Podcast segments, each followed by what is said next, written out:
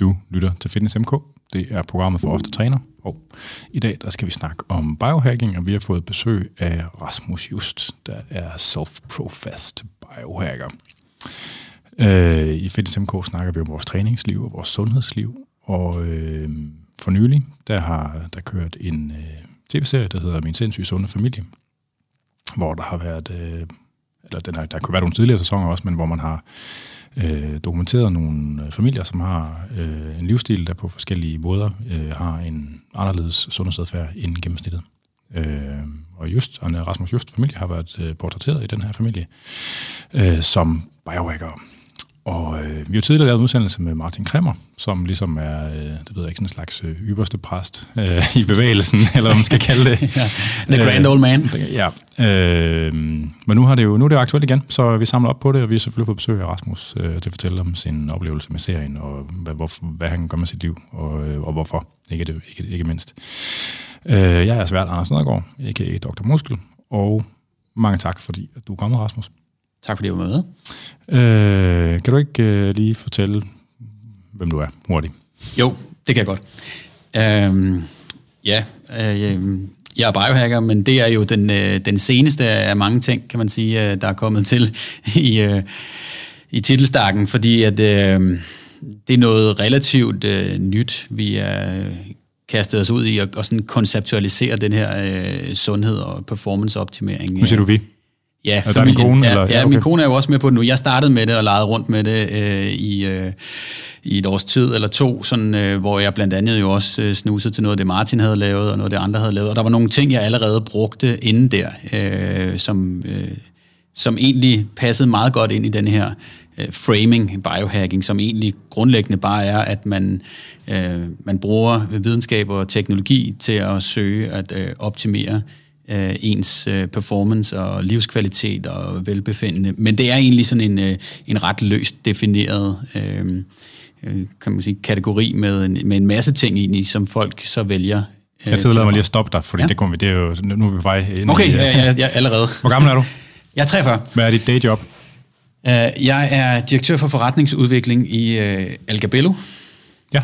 Som, som er et øh, stort øh, dansk øh, medicinalfirma, som sælger, øh, allergi, sælger og udvikler allergivacciner i hele verden. Det er det ledende, det ledende firma øh, inden for den øh, specialty pharma-kategori omkring allergivaccinationer. Er det jer, der lige har fået den øh, pillebaserede birkepollen? Øh, ja, ting? lige præcis. Nå, ja, i Thule Sax. Ja. ja, jeg kommer nok til at blive kunde i butikken. Ja, det er nogle fantastiske produkter, øh, så øh, det skal du da endelig gøre, hvis du har birkepollenallergi. Jamen, det har jeg simpelthen fået i, altså, i starten af trediverne. Så begyndte, altså, jeg var endda vokset op på landet med skidt og møge og husdyr, og så jeg burde være ligesom, i kategorien, der... Men jeg, jeg debuterede med voldsom birkepollenallergi i starten af trediverne. Jeg ved fandme ikke, hvad det ligner. Nej, altså der er rigtig mange, hvis allergi udvikler sig igennem øh, livet og får nogle, nogle forskellige twist and turns. Øh, men ja. grundlæggende, hvis man er overfølsom så, øh, og har tendens til allergi, så, øh, så er det en god idé at kigge på, øh, på behandlingsmulighederne, også inden for vaccinationer. Og det, som der jo øh, i den retning har udviklet sig meget, og A L K har pioneret inden for de sidste dekade, det er tabletbaserede vacciner, og det gør ja. altså en kæmpe stor forskel i forhold til at skulle ned og have injektioner hos lægen. Og sidde og vente. Øh, og sidde og vente og sådan noget. Så der, ja. det er en, øh, en, en disruption af det felt, øh, som, øh, som jeg så er en del med øh, af at, øh, at folde ud øh, globalt. Det er superspændende. Så øh, det tager en del af min tid. Ja. Ja, det lyder som et fuldtidsarbejde. Det er et fuldtidsarbejde. Ja, og ja. du er bosiddende på Østerbro. Jeg bor på Østerbro, ja. Ja. Øhm, og du er vokset op i hovedstadsområdet? Ja, øh, jeg er født på Frederiksberg, men er vokset op ude i forstederne øh, i Skovlund, ja. øh, hvor jeg har boet hele min barndom, inden jeg så rykkede tilbage til København øh, i forbindelse med universitetsstudierne. Og hvad er din uddannelse? Jeg er uddannet cellebiolog, og så har jeg lavet en, en Ph.D. i, i molekylær farmakologi. Så den har jeg lavet inde på PANUM-instituttet sammen med, med andre gode sundhedsforskere tilbage i, i sin tid. Så du har skiftet fra kittel til slips? Ja, det ja. har jeg gjort. Det gjorde jeg senere. Senere hen, jeg arbejdede i mange år i en dansk biotekvirksomhed, der hedder Zealand Pharma, hvor jeg arbejdede lige siden, at jeg var færdig med min Ph.D. og arbejdede mig... op i graderne og ansvarlighed øh, i forskersporet, inden at jeg skiftede øh, ved at tage en, en M B A øh, ind i, øh, i slipse, slipse øh, pharma-businessverdenen øh, omkring øh, to tusind og femten. Okay. Øh, og så har jeg så øh, skiftet øh, senere her fra, øh, fra Zealand til A L K for, for nogle år siden og været en del af at udvikle øh, og eksekvere øh, strategien der. Ja, tak fordi du øh, er kommet i hvert fald. Så øh, er du vist blevet præsenteret. Øh, Det, øh, folk er selvfølgelig velkommen til at skrive ind til, øh, med spørgsmål eller kommentarer til nærværende eller tidligere programmer, og det kan man gøre på a f n bindestreg anders neddergaard punktum d k eller på programmets Facebook-side, der hedder Fitness M K. Øh, du var i gang med at definere, hvad biohacking yeah. er for dig. Ja, og, og nu, det var meget godt, du lige tog mig tilbage på sporet der, fordi at øh, en af de ting, jeg havde behov for, og hvorfor biohacking blev relevant, øh, og det rigtige sådan, øh, øh, omrids og sætte for, hvad, hvad vi kalder det, og hvordan vi... Øh, konceptualisere øh, sundhed og træning og ernæring og alt det her øh, under en øh, paraply, som så blev biohacking, jamen det, øh, det er jo grundlæggende, fordi at øh, jeg også ved siden af, øh, ved siden af mit dayjob, øh, der er jeg også øh, entreprenør øh, og investor i, øh, i life science og i health tech øh, især. Og det er noget, jeg har bygget en portefølje op over og omkring øh, i nogle år øh, ved, som privat øh, investor. Og det betyder jo, at det skal jeg passe ved siden af øh, mit almindelige arbejde, som øh, er noget mere end syvogtredive timer allerede. Så jeg har en meget lang arbejdsuge, og jeg havde behov for øh, at være sikker på, øh, at jeg ikke brændte ud øh, på trods. Øh, fordi et er at have meget at se til og meget arbejde, men øh, noget andet er at have styr på, at, øh, at øh, fysikken og, øh, og kroppen kan, kan følge med. Og der har jeg jo tidligere øh, dyrket sport, og jeg er meget glad for øh, sport. Min baggrund er i kampsport, øh, og jeg ved, at det giver både et fysisk og mentalt overskud at være i god form. Øh, men den tabte jeg altså lidt øh, på alt det der arbejdsiver, øh, jeg havde, og alt det, jeg gerne ville opnå, både med corporate-karriere og øh, en entreprenør-investor-karriere. Og derfor så endte jeg op med nogle år der øh, efter børn, øh, og med alt det arbejde, som jeg var nødt til at prioritere højt, øh, at, øh, at øh, det fysiske kom ligesom på det yderste mandat. Jeg havde simpelthen ikke tid til det længere, eller når jeg havde tid, så var det øh, om aftenen, når børnene var puttet, og energien var lav. Øh, så jeg fokuserede meget øh, på, da jeg startede det her biohacking med, at finde ud af, hvordan kan jeg optimere øh, tid, forbrug og øh, energi og overskud. Øh, og det var ligesom det, det gik ud på for mig. Og så begyndte jeg at lege rundt med nogle af de her teknologier og monitorere, hvordan kroppen reagerede på forskellige ting, øh, på søvn, på forskellige typer ernæring, og på hvordan jeg restituerede, når jeg lavede forskellige typer sport, om det var, om det var længere øh, med en... Øh, altså længere for eksempel løb, eller om det var kortere og mere intenst, og sådan nogle ting. Øh, og så fandt jeg egentlig øh, nogle, nogle rigtig gode indsigter i det, øh, som ligesom blev det, der formede, hvordan øh, vi ser på biohacking. Og Kirsten har så taget nogle af tingene med til sig, øh, og andre ting er slet ikke interessant for hende. Altså der synes hun, jeg er alt for nørdet med det, noget af det her teknik, øh, hvilket er fint nok. Øh, jeg, jeg kan godt lide at eksperimentere, jeg kan godt lide den her selv-eksperimentering, så jeg prøver rigtig mange ting af. Jeg tester måske otte ti nye teknologier om året, men det er langt fra alle sammen af dem, som jeg adapterer og implementerer. Har du sådan en to-do-liste? Altså ting, der skal sådan en, en, en, du ved, en kø, en jobqueue, sådan ja, en jobqueue ja, og ting, der skal på sig. Det, det har jeg nogle gange, øh, og nogle gange er den længere end andre, men det handler egentlig mest om, øh, hvornår man støder på de her ting, mere end det handler om sådan, at jeg, øh, jeg sætter mig for at skulle prøve alle tingene. Men det er meget nysgerrigt anlagt, og når jeg er ude på nogle af de her øh, også konferencer øh, øh, i, øh, i videnskabelig regi, eller i øh, teknik, øh, teknologiregi, eller når jeg er ude og snuse til nogle af de nye teknologier, især i venturekapital, miljøerne, jamen så er jeg nysgerrig på at prøve det af, og tit så prøver jeg faktisk ting af, inden at det sådan er øh, mainstream, og inden at der er en masse andre, der har, øh, der har testet det. Så derfor øh, er min to-do-liste for det meste ikke så lang, men det betyder, at der hele tiden er et inflow på den, øh, så det er ikke sådan, at der er en lang vente, vente-queue, men, øh, men jeg er ret hurtig til at tage tingene ind og teste af, når jeg kommer øh, i kontakt med det. Ja, men altså det der med, med tv-tingen, hvordan kom det i stand? Ja. Jamen, hvorfor helvede sagde du ja? Altså. Ja, hvorfor helvede sagde jeg ja til det? Øh, Kirsten sagde faktisk også nej først.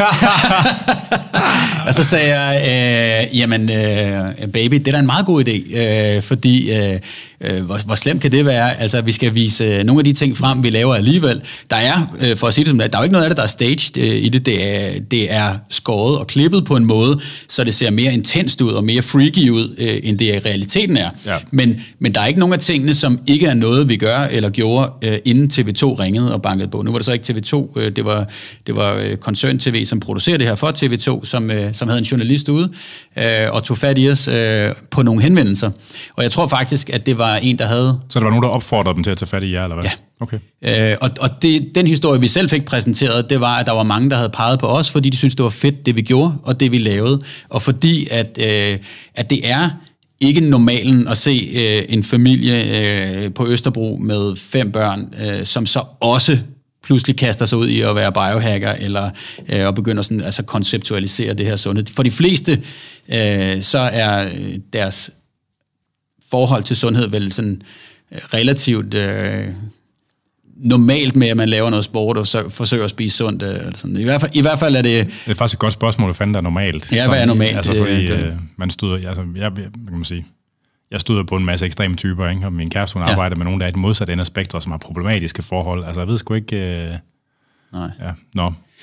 Det er rigtigt. Men, det, øh, det ved jeg ikke. Men i hvert fald, så var det, øh, så var det en konkret henvendelse, øh, og jeg sagde ja, fordi jeg siger næsten altid ja. Øh, jeg er øh, ukuelig optimist, og jeg tænker altid, at, øh, at øh, folk ved det bedste, og øh, det skal der nok komme noget godt ud af, hvis man også selv øh, forsøger at putte noget godt ind i det. Øh, og så sagde Kirsten, du må da være benegal. Øh, det kan vi da ikke øh, med fem børn, og hvordan pokker skal vi have nogen, der kommer og filmer i huset? Og så, øh, så snakkede vi lidt med dem om det, øh, og blev enige om, at, øh, at det kunne godt inspirere, øh, og det var egentlig grunden til, at vi sagde ja. Det var fordi, øh, at øh, det ved du jo, altså min, min baggrund som forsker har jo været inden for det her, øh, især livsstilssygdomme, altså metaboliske og inflama- inflammatoriske sygdomme, øh, og der er, øh, der har jeg, øh, der har jeg en grundlæggende, en, en stor passion for at øh, kunne, uanset om det er med medicin, eller om det er med livsstilsændringer eller andet, øh, kunne hjælpe folk på vej. Og det var et håb om at kunne, med noget af det, vi så laver, hvis nogen andre kunne bruge bare et eller andet af det, jamen så ville det være øh, til, til inspiration, øh, eller, eller også skulle de lade være med at bruge det. Ja. Men jeg havde, jeg havde faktisk ikke, og det kan godt være, jeg... For du har fået nogle hug, jo. Altså. Jeg, det, havde jeg, altså, det havde jeg alligevel øh, ikke set komme på. Jeg synes jo, det var meget øh, uskyldigt, det vi lavede, og jeg har virkelig fået nogle hug. Øh, der, jeg fik brug for den der kampsportsbaggrund, fordi... nogle, hvad? Nej, nej, nej. Nogle, nogle gange skulle man have paraderne op sådan rent metaforisk, ikke? Fordi at, jeg synes godt nok, der blev kastet øh, med nogle rimelig hårde skyts nogle gange. Ja. Øh, og øh, jeg, var, jeg var overrasket over det. det var, heldigvis var det mig, der tog det. Øh, og det er mig, der har ligget øh, i, i front for det. Jamen, der. Så konen har sagt nej, og du har sagt ja, så er det ligesom også, øh, så ja, også dine skuldre, der ligger på. Så, så der har heldigvis ikke været nogen øh, omkring øh, hverken børn eller Kirsten øh, i, i udpræget grad. Men jeg fik virkelig mange hug for at stikke snuden frem. Og det får man jo, når man stikker snuden frem. Ikke? Og jeg er da godt klar over, at jeg godt kan se uh, rimelig irriterende ud i det program, sådan som det er sat sammen. Men jeg synes også, der var mange, uh, der er mange af nuancerne, der selvfølgelig mangler. Og der havde jeg nok uh, grundlæggende en tro på, jamen folk ved godt, at tv ikke er sandheden. Altså at tv fremlægger en historie, og det er så noget af det. Uh, ja. Og så er der en masse andet også. Ikke? Men det blev vi altså... jo i den grad eksponeret for det, og det spiser folk simpelthen råt. Altså, øh, rigtig, rigtig mange, de ser det her, eller i hvert fald dem, der har, er kommentarlystne og, og, og lyst til at, at gå i clinch, men de ser det som om, at, øh, at det her, det er, det er den, øh, den rene, øh, ufiltrerede sandhed, og det er sådan, vi er. Øh, og øh, i den kontekst, så kan der godt se, at øh, så ser det også noget udfordrende ud. Der var nogle uheldige ting, simpelthen også omkring det, øh, helt banalt set, så, øh, så er det jo klippet sammen på en måde, hvor vi har Vi har mulighed for at vi har mulighed for at veto, hvis der er noget med, øh, som vi ikke vil have med. Hvis jeg bliver filmet i, øh, i bar røv en dag derhjemme, uden at øh, jeg ved det, så har jeg mulighed for at sige nej til, det må komme med til sidst. Men jeg har ikke mulighed for at insistere på, hvad der skal ind. med, nej, altså nej, hvad der skal ind. Og det vil sige, der blev jeg lidt overrasket over, hvor meget de faktisk klippede fra, og jeg synes, nogle af historierne bliver så fraktioneret, at det faktisk giver et forkert billede. Ja. Øh, og det, det var det var en, men okay, det er første gang, jeg har prøvet det, altså så, så, så ved jeg det til en anden gang, og øh, det kunne man måske godt have tænkt sig til, men jeg tænkte, et familie-underholdningsprogram, det er jo ikke sådan, at det nødvendigvis øh, skal klippes sammen, sådan så vi fremstår mest muligt øh, irriterende øh, eller, øh, eller uvidende, øh, men jeg synes vitterligt, at nogle af de der misforståelser, der kom i det, øh, kan jeg godt se nærmest, at designet sådan i klippene. Må jeg, hvis, jeg må, hvis jeg må komme med et helt konkret eksempel? Gerne, gerne så, gerne så konkret som muligt. Ja. Altså, jeg tænkte, at det næste spørgsmål ville næsten være, om du, om du ligesom kunne liste op, hvad for nogle biohacking-komponenter, der blev præsenteret. Jeg, jeg er, ja. er jo sindssygt dårligt forberedt på måde, jeg ikke selv set Min Sindssyge Sunde Familie. Jeg, altså, så, så hvis du kan liste op, hvad for nogle altså, ja. komponenter, som man kunne kalde biohacking, der ligesom er repræsenteret i, i serien. Ja, det, men jeg vil faktisk sige, at altså, det var, det, jeg vil næsten hellere læse, uh, liste shitstormene op. Altså, for okay. der var sådan, ja, der var sådan en serie af events uh, om shitstormene, uh, for, for hvad der uh, kom ud der. Og, der. og det var jeg lidt overrasket over, hvad det var for nogen, der egentlig uh, fik fat. Uh, fordi den første, det var red light, altså det infrarøde skråstreg near infrarøde lys, eller røde skråstreg near infrarøde lys, som vi jo brugte, og i et af T V to-klippene... Kan du lige beskrive det? Altså sådan, ja. for dem, der... Ja, altså det er jo noget, som, som er kommet ind, og det kan bruges til flere forskellige ting, men grundlæggende så er det, at det her tæt på infrarøde lys, det penetrerer et lille stykke ind i, i, i huden og i underhuden, og stimulerer cirkulation og reducerer Øh, inflammation. Og det har Kirsten brugt til sin rosacea øh, behandling, som er sådan en øh, blodkar-yderhuds øh, lidelse, og det virker rigtig godt. Jeg har brugt det nogle gange i forbindelse med sådan øh, øh, træning øh, med ekstræerne eller restitution efter, og det er, det er også sådan en, hvor man, man, man får lige umiddelbart sådan varme bagefter, man får sådan en følelse af, at det, det giver en, en god effekt. Men, men det er ikke noget, der optager meget af min tid, og det er ikke noget, jeg bruger på daglig basis, men Vi bruger Så hvordan, det på, hvordan ser dimsen helt konkret ud? Vi har to forskellige lamper. Vi har sådan en full stack, som er sådan et, et panel, øh, man kan sidde op af, øh, eller sidde foran. Altså direkte op af, eller hvad? Ja. Kunne man hudkontakt? Ja, det kan man okay. godt. Ja. Og ellers så kan man, alt afhængig af hvor kraftig og hvor lang tid man skal bruge, så kan man rykke sig nogle, øh, en vis afstand fra, og der, det er lidt afhængigt af, hvor, hvor kraftig og intens øh, behandlingen så bliver. Så, så hvis det er ansigtet, så holder man sig typisk med en afstand på en ti til tyve centimeter. Hvis det er på ryggen, for eksempel, hvor jeg bruger det øh, meget, så, så, kan det, så kan du sagtens sidde op ad den. Men øhm, uanset hvad, så, øh, så bruger vi den primært... Øh, da vi startede med det, også til Vincent, vores søn, som er blevet opereret øh, på riget af to omgange, og han har et ar på cirka tyve centimeter fra ribben til ribben. Okay. Øh, og det er en, en af de ting, som man ved, at det røde lys øh, er rigtig godt til, det er at facilitere arheling. Altså, det stimulerer simpelthen arhelingsprocessen, øh, og øh, i den henseende, så har vi selvfølgelig brugt det, for at han skulle få et pænest muligt ar, fordi det øh, vil vi jo gerne ligesom hjælpe til. Og den sekvens, hvor vi filmer, hvor han får den her øh, fem minutters lysbehandling på sit ar, øh, kort tid efter operationen der med T V to, den blev jo så brugt til, at vi leger en leg, hvor at jeg siger, øh, at han bliver tanket op, ligesom en Tesla, øh, som en del af det her pædagogiske med at få det ind og få den her kontinuitet i det. Øh, så leger vi, at han bliver ladet op, øh, i stedet for, at det bare er sådan, åh, nu skal jeg have den der behandling igen. Så det var sådan, det var sådan en, en, øh, en måde at få det der lejet ind, og, og så har vi lidt sjov ud af det. Men det bliver jo sådan fuldstændig set, når den reklame bliver præsenteret, som om, at vi tror, som nogle andre blæste idioter, at vi lader ham op med energi. Ja. Altså, det er, jo, det er jo virkelig uheldigt, fordi på et tidspunkt kunne jeg næsten ikke nærme mig for at gå ind i de her kommentarspor, og folk de stikker fuldstændig ud af en tangent, hvor de sidder og himler op omkring, jamen, hvordan kan idioterne tro, at de lader ham op med rødt lys, og de tror, det er sådan en, en lampe, fra man bruger til at varme en flæskesteg nede i, øh, i, i en grillbar, ikke? Og det er det altså jo ikke. Og, øh, og den misforståelse var der drøn ærgerlig, men det blev der virkelig en shitstorm ud over. Så det var den første. Øh, den næste, det var omkring faste. Ja. Øh, fordi så er der en sekvens, øh, hvor jeg faster øh, i tre dage. Øhm, og det gør jeg sjældent. Det gør jeg måske øh, en til to gange om året. Øh, og ellers så bruger jeg faste øh, en gang imellem i kortere perioder. Jeg kan godt lide at faste, og jeg synes, at det giver øh, sådan en god fornemmelse i, øh, i kroppen af at være... Øh, I zonen, eller hvad? Hvad? I zonen? Ja, i zonen. Ja. Ja, det giver sådan en, det giver sådan en klarhed. Øh, prøv at løbe en tur altså efter en faste. Altså, det er jo en helt anden øh, energifrigivelse, øh, du har, fordi du ikke bruger energi på, øh, øh, på dit øh, fordøjelsessystem. Øh, og det, øh, det har også nogle, øh, nogle effekter. Øh, det sjove er jo, at man performer faktisk lidt dårligere i virkeligheden. Men følelsen af det er fantastisk. Ja. Ja. Og det kan jo sagtens være. Jeg, jeg måler jo ikke på nej, performancen nej. på den måde, øh, hvis jeg løber en tur. Øh, men det giver en rigtig god energifrigivelse. Ja. Og så Subjekt, giver det, subjektivt føles det. Ja. Og så giver det en forbedring af søvnen. Øh, for mig i hvert fald. Det kan også være, det er forskelligt øh, for andre. Men jeg kan se, at hvilepulsen ryger rigtig langt ned på en fastedag, og jeg føler, at jeg sover rigtig godt. Når på de ting, jeg måler på, kan jeg se, at jeg får mere dyb søvn. Så der er nogle ting omkring, hvis man tager det der fordøjelse ud, så er der nogle andre ting, man kan hente på det. Og så er der selvfølgelig den komponent med den lange faste. Det er der, hvor man snakker om autofagi og nogle af de her sundhedselementer, det potentielt kan have i et sygdomsforebyggelses- øje med, at kroppen ligesom begynder at rydde op øh, i noget af det her overskudsmateriale, øh, celle, debris og andre ting, der kan fjernes. Det, øh, det kan man altid diskutere, hvor meget af det øh, er reelt eller ej. Jeg har ikke noget, øh, jeg har ikke noget problem med at tage en tre-dages faste. Jeg kan godt, jeg kan godt lide det, og jeg kan godt lide den der komponent af, at især ens øh, følsomhed for nogle af de metabolske hormoner, der man, altså hvis man har et problem med at have øh, nedsat insulinfølsomhed eller andre ting, så er det ikke sikkert, at man skal gå ud i en tre-dages faste med det samme. Men at faste og have fravær af et måltid, det kan i hvert fald godt være en af de måder, hvor musklen får øget deres insulinsensitivitet på igen. Jeg har ikke... Øh, Jeg havde, jeg havde ikke set, at, at den der faste skulle blive vendt til noget meget negativt. For mig er faste sådan en naturlig ting, som folk jo har praktiseret i sundhedsøje med langt, langt tilbage. Så det havde jeg tænkt, jamen det er jo sådan en ting, der ikke er teknikdrevet, og det er jo egentlig meget sådan nede på jorden.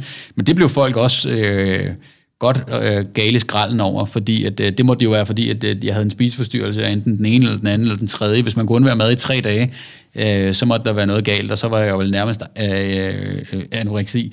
Og, og det er virkelig komisk, for jeg elsker mad, og spiser virkelig meget mad, øh, og har et meget naturligt og sundt forhold til mad. Men, men faste har jeg nu egentlig øh, øh, også et meget sundt og naturligt forhold til. Så... Og så kom der så den efterfølgende der, og måske var det i lyset af den, at kolesterol, eller at, at fasten blev sådan highlightet, fordi at øh, mit kolesteroltal var jo så forhøjet. Ja. Øh, og det, at kolesteroltallet er forhøjet, er der ikke noget unaturligt i, når jeg spiser en, øh, en kost, som er øh, relativt øh, lav på kulhydrater i basisfødevareelementerne og relativt øh, høj på protein og relativt høj på fedt. Det er ikke en low-carb, high-fat diet, jeg spiser. Øh, øh, og det er heller ikke, øh, fordi at den er pakket ind i øh, det ene eller det andet, om hvordan det skal være. Men generelt så, øh, så sparer jeg på basisfødevarerne bare på de her, øh, hvad kan man sige, øh, kulhydratrige fødevarer, som er ris og pasta og brød og sådan noget. Jeg spiser kartofler og sådan noget. Så der er, der er egentlig... Men når man så samtidig faster øh, under fasten, så kan man godt øh, ende op med at producere øh, relativt meget af øh, kolesterol, fordi det er den samme biokemiske pathway, som producerer nogle af de her ketonstoffer, som man jo skifter over til, når man ikke har tilgængelige øh, sukker, som man ikke har under en faste, når man har tømt sine glykogendepoter. Så derfor havde jeg et forhøjet kolesteroltal, og det var egentlig, der er ikke noget øh, voldsomt i, men, men det blev jo så til, at, øh, at Klarlund, hun siger, jamen det er så højt, at du skal have medicin for det, så siger jeg, nej, og vi havde en, en argumentation omkring det i programmet, som er fuldstændig klippet væk. Så jeg bliver bare sat øh, sådan til, at jeg får den der, og så ser jeg ud som om, at jeg er fuldstændig overrasket, og overhovedet ikke har noget svar på tiltale. Og så klipper vi til næste afsnit, hvor jeg så får lov at sige, nå ja, men det er også rigtigt, og nu har jeg også lavet nogle ting om, øh, og sådan noget, fordi... Vi går, var, vi går lidt mere ind i de enkelte ja, ting mm, bagefter, altså så ja. Man bare fortsætter endelig. Men det var det. Og så var der så gentesten, som, som var den sidste, og den var der faktisk ikke så meget øh, omkring. Øh, det havde jeg egentlig øh, måske mere troet, at folk ville reagere på det her, fordi det er ret nyt for folk. Hvad for en gentest var det? Jeg lavede den for Dante Labs. Okay. Øh, som, øh, som er en, øh, en whole øh, genome test, øh, hvor man efterfølgende kan gå ind og øh, vælge til og fra, hvad man vil spørge om. Altså, så der er ikke, det er ikke sådan, at du nødvendigvis får hele. Du kan vælge øh, at kigge ind i, øh, som du plejer at sige, altså nogle af de her fitness-ting omkring generne er trukket ud af røven, men det jeg primært kiggede efter, øh, det var egentlig øh, altså kendte... Øh, kendte øh, sygdomsrisikofaktorer. Øh, ja. øh, og der havde jeg ikke nogen. Øh, ikke nogen, som var markante. Til gengæld fandt jeg svaret på, hvorfor jeg havde øh, atopisk dermatit eller børneeksem som barn. Øh, og min allergi som voksen, den har jeg nu øh, fuldstændig styr på, hvor stammer fra. Rent, rent genetisk. Det synes jeg var super interessant. Jeg kan godt lide at sidde og nørde i de der data. Og man kan jo spørge dem øh, også, som der kommer ny viden omkring øh, nye risikofaktorer for forskellige sygdomme. Mit Mit primære udgangspunkt, det var, hvis jeg gerne vil blive gammel, øh, og gerne vil have et øh, godt liv, også op i alderdommen, så skal man have nogle af de her helt store risikofaktorer øh, under kontrol, som er de neurodegenerative sygdomme, som Alzheimer's, og så er det sådan noget som, øh, øh, som hjertekarsygdom og, og kræft. Hvis man havde nogle ting liggende i generne, som giver en en forhøjet risiko for dem, jamen så øh, er det noget, hvor man kan sætte ind proaktivt, og der havde jeg heldigvis ikke nogen liabilities. Nej. Nu vil jeg så gerne... Øh, jeg, jeg, jeg har jo sådan et, et, et kompliceret forhold til biohacking og hele det der optimeringsnåde. Ja. Øh, fordi på den ene side, så, så, så er det jo super spændende og fascinerende og interessant sådan fagligt og, Og på, og på den anden side, så har jeg nogle ret store forbehold omkring øh, dels noget med det livssyn, der hører med. Altså det der med, at ting skal optimeres overhovedet. Mm. Altså, øh, altså, det er nok det største forbehold i virkeligheden, at, at det, ligesom, det, vi har... Vi har Nogle, der, der er nogle samfundsnormer omkring, at man skal være så god som muligt, ikke? Som, mm. som folk ofte har svært ved at styre. Mm. Så der kommer til at være sådan en samfundsnorm om optimering, som mange mennesker kommer til at internalisere ja. øh, på en ikke særlig bæredygtig måde. Ikke? Så føler man ligesom det er et ræs, man skal være med på. Ikke? Og ja. Det kommer til udtryk på mange forskellige måder. Øh, altså, så så der, der er helt sikkert nogen, det er det rigtige at optimere for, og der er helt sikkert nogle andre, som det ikke er det rigtige at optimere ja. for. Øh, og Det, det, det, det, der er noget problematisk i det. Altså, det er meget vigtigt at, at få i tale sat, hvem der, hvad for nogle ting er relevant for, ikke? Altså, og så kan man sige, så er der jo noget med... Øh, nu, nu er jeg, jeg er jo også med i nogle af de der Facebook-grupper, øh, hvor folk diskuterer biohacking, og der er jo sådan... Hvad kan man sige... Videnskaben har jo en træghed, ikke? At ligesom før, man, før der er evidens for noget, så skal der bare akkumulere en stor... ret stor evidensbyrde, mm. ikke? Og, ja. og videnskaben har det jo også med at... først at udtale sig om nogle gennemsnitseffekter, men ja. hvor individuelle respons ofte drukner i det her med gennemsnitseffekterne. Ikke? Mm. Øh, og, det, og, og, og hvad kan man sige, det er jo tit sådan, at når, når, når der først begynder at dukke en eller anden videnskabelig hypotese op, så nogle gange så går der tre år, og så kommer der tre studier, der viser, at den, det, var, det var en fisk i en hundlykke. Det viste sig ikke at være noget alligevel. Ikke? Ja. Øh, men nogle gange så kan man også godt være, kan man godt være med, altså være ahead of the curve og ligesom fange noget, før det bliver en del af den, det man, den konsensusbaserede, det er der evidens for. Ikke? Og, mm. og det er jo lidt det rum, hvor meget det der biohacking, det sover sig rundt i. Ja. Men der er også, en, som jeg oplever, når man kigger i de der Facebook-grupper, der er også et overlap mellem det deciderede konspirationsteori og altså alternativ behandling. Ikke? Altså nu så jeg, for, altså for et par dage siden, var der noget omkring fluor, ikke? Og der er jo masse, der er en masse sådan, i den, i den meget alternative verden, der er nogle folk, der har det ekstremt stramt med tilsat fluor, de mener, det gør alt muligt skidt. Ja, det har jeg godt hørt. Og altså det, det gør det nok som gennemsnits overordnet betragtning. Ikke. Der er ingen tvivl om, det er godt for tænderne. Det er i hvert fald godt for tænderne. Ikke? Altså sådan, og, og det... Og det, altså det som, og hvis, hvis man har den der optimeringsting, og det ligger en virkelig nært, så kan man også godt få sådan en bias, der gør, mm. at man leder efter alle de der ting, der kan optimeres. Ikke? Og så kommer, man, så kommer man meget let til at finde argumenter for, og når man skal sandhedsvurdere noget, så, så øh, fungerer det ofte bedre at lede efter argumenterne mod noget, end argumenterne for det. Mm. Og det er lidt det, når man kigger på nogle af de her ting, som sådan noget red light, øh, altså at det er jo ikke noget, der er stærk evidens for at gøre et eller andet. Det er, det er sådan... Det er sådan i wobbler-området for mange indikationer, ikke? Øh, ja. Og det skal nok ende med, at når der kommer mere evidens, at for nogle ting, der bliver det tilbagevist pure, og for nogle andre ting kan det måske noget, ikke? Ja. Og det er det rum, man er i, at det er sådan en bobler-evidens. Ja. Altså sådan, øh, det er korrekt. Og det, altså, det, det var en frygtelig lang smør, det må du undskylde, men... Øh, og det, det, det er i sådan et rum, hvor at evidensen er i bobler-kategorien, ja. Så, sådan, så, så hvis nu, nu tager vi lige først ud, for eksempel, nu, jeg kan se, du har sådan en sort ring på, det er sådan en Oura-ring, som er meget ja. populært blandt uh, biohackerne, øh, som bruges til at måle søvnkvalitet. Ja.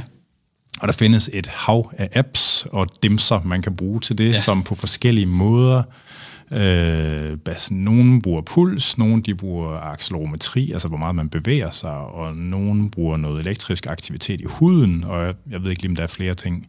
Er der, noget, der, der er muligvis nogle flere ting, de måler på, ikke? Som bruger til, må, så til at, at, at formodet måle ens øh, søvndybde. Øh, og de er valideret i varierende grad. Mm. Og generelt se, altså den, hvis man vil måle søvnkvalitet, så skal man jo gøre det med, øh, og hvad fanden det hedder? Øh, ja, nu kan jeg ikke huske navnet for det, det var satans. Jeg drak færdig brank her i går, så det er desværre forsvundet ud med hjernen. Men, men altså, det er en relativ, det er en stor bøvlet dims med elektroder og hele lortet, ikke? Ja. Og så det, det, er jo, det, det er jo den teknologi, som de har forskellige nogen. Og nogle af dem i hvert fald er valideret op imod. Ja. Og man Oura har lige øh, publiceret et studie, hvor de har gået op imod øh, den golden standard øh, teknologi. Hvad fanden er det nu, det hedder? Det er godt irriterende. Ja, jeg kan heller ikke huske det. Nå, men, men, men generelt, så de teknologier er jo ikke, det, det er jo ikke, det er jo ikke vold, det er jo ikke imponerende validt i virkeligheden. Altså sådan, og for de forskellige teknologier, der findes. Altså, hvad er dine tanker omkring det, at gå og, og, og, og registrere noget, altså, som i virkeligheden ikke er sådan vildt præcist? Men det er rigtigt, at det er jo ikke øh, vildt præcist. Jeg vil dog sige, at øh, på søvn, trackeren, der er Oura, så det bedste, man kan komme i nærheden af. Altså, ja. og, og det, er jo, det er jo der, hvor man er nødt til at, at sige, vil jeg så lade være med at gøre det, fordi at det ikke er er hundrede procent præcist, eller vil jeg, vil jeg tage det med det forbehold og bruge det med den viden. Ja, og det, og det, det, det hører til det, at der, der findes hele det der område, der Quantified Self, som er sådan en gren ja. Af biohacking-området, som handler om ja. Kvantificering af biomarkører relateret til sundhed og kognitiv ja. Præstationsevne. Yes. Ja, så undskyld, fortsæt endelig. Nej, men altså, og det, det er rigtigt. Altså, jeg synes jo, øh, en del af det, jeg testede selv, øh, for ligesom at, at få... Øh, Uh, få min egen sådan fornemmelse af, om det var validt, uh, det som, uh, som Oura-ringen uh, viser. Nu var, det, nu var det den, jeg startede med. Jeg har testet flere forskellige andre teknologier. Jeg har også testet urene, som har uh, det her indbygget og sådan noget. Der er ingen tvivl om, at, uh, at Oura er uh, væsentligt mere detaljeret, end, uh, end Apple Watches og andre ting er uh, på, på søvntracking, fordi det er også ligesom det, det er specialiseret i. Til gengæld er den røv og nøgler øh, på aktivitetstracking, altså du kan hakke løg, og så har du løbet en lang tur, ikke? Altså der er, der er virkelig, øh, der, der er den ikke god, øh, og det er også derfor, jeg har en anden en, jeg har Whoop på, øh, som jeg tester lige nu øh, op imod øh, Oura, den synes jeg faktisk er, ja, den er super god på... Øh, det er sådan en armbåndsbandit. Ja, det er en armbåndsbandit, som er væsentligt mere lavet til, øh, til realistiske aktivitetstracking. Til gengæld er den lige så god som Oura på, øh, på søvn. Og det er faktisk første gang, jeg har set det. Øh, nu, nu spurgte du så helt konkret til nogle af drawbacksene ved Oura, fordi det er der selvfølgelig også. Ja, altså, og det, jeg primært bruger den til, øh, det er, og, og man skal selvfølgelig, hvis man går ind og kigger i noget af, nogle af de her studier, der er lavet øh, på Oura, så er det rigtigt, at der er ikke en super god... Øh, korrelation i, imellem, hvis man måler med mere raffinerede øh, teknologiske setup på søvndybde, at det nødvendigvis passer med, hvor meget dyb søvn man får, eller hvor meget remsøvn man får, eller, øh, eller hvor meget let søvn man får, eller hvor meget... Men det, den er rigtig god til, det, det er at vise, hvor mange... Øh, hvordan... hvordan ens nat forløber. I, i, for, I forhold til tidligere, hvor min søvn om natten, det var en black box. Jeg lagde mig ned på puden, og jeg vågnede op om morgenen. Mm. Og jeg vidste ikke, hvad der var foregået imellem, men jeg kunne selvfølgelig godt mærke forskel på, om jeg var frisk eller ej. Ja. Øh, og så lavede jeg mit eget forsøg, hvor jeg prøvede at korrelere med, hvad er det, den fortæller mig, i forhold til, hvordan jeg selv øh, føler det i starten. Og der kunne jeg, der kunne jeg se, at det trackede altså. Øh, og når jeg ligesom havde den øh, endelig en, eksperimenteren, og så begyndte jeg at kunne kigge på, hvad er det for nogle af komponenterne, der betyder noget for, hvordan jeg føler det. Og der begyndte jeg så at systematisk kigge på, hvad det var for nogle ting, der var vigtige. Og der er det altså helt klart, at man kan se scoren på Oura-ringen for remsøvn og dyb søvn. Den korrelerede i mit, i mit tilfælde med, hvordan jeg havde det. Okay. Øh, og det betyder jo så, at er det for mig nogle valide målepunkter, den giver? Ja, det er det. Øh, det betyder ikke nødvendigvis, at det, at det vil være det for alle, og jeg, jeg siger, at man, at man kan bruge det øh, ukritisk, fordi det synes jeg ikke, man skal. Men man skal gøre sig sine egne erfaringer med det, i stedet for at holde sig fra teknologi, hvis det er, man tror på, at det har noget. Og der tror jeg for langt de fleste, i, i hvert fald dem, jeg kender, som har slået med øh, suboptimal søvn, øh, så er den guidance, øh, som ligesom følger med, jo, for det er jo en anden ting, som ringen øh, eller armbåndene gør, det er, at de giver dig ligesom øh, noget guidance på, hvordan man optimerer. De lærer dig jo at kende øh, de her algoritmer, så de ved, øh, hvis du hvis du går i seng inden for et bestemt tidspunkt, øh, hvis du øh, øh, hvis du optimerer på nogle af de ting, som giver dig selv bedre søvnkvalitet, altså for eksempel at have relativt køligt i dit soveværelse og sådan nogle ting, jamen, så bliver det ret nemt at se egentlig, at det giver sig øh, udslag i de her målinger. Og så skal du selvfølgelig selv være på vagt for, om det også translaterer til en forbedret kvalitet og et outcome, så du er mere frisk, når du vågner. Men det, øh, altså, det synes jeg, at det gør. Og jeg synes ikke, at det her billede, der blev tegnet lidt af, at man bruger enormt meget tid på at kigge på data, altså det er jo faktuelt forkert. Det er få minutter om dagen.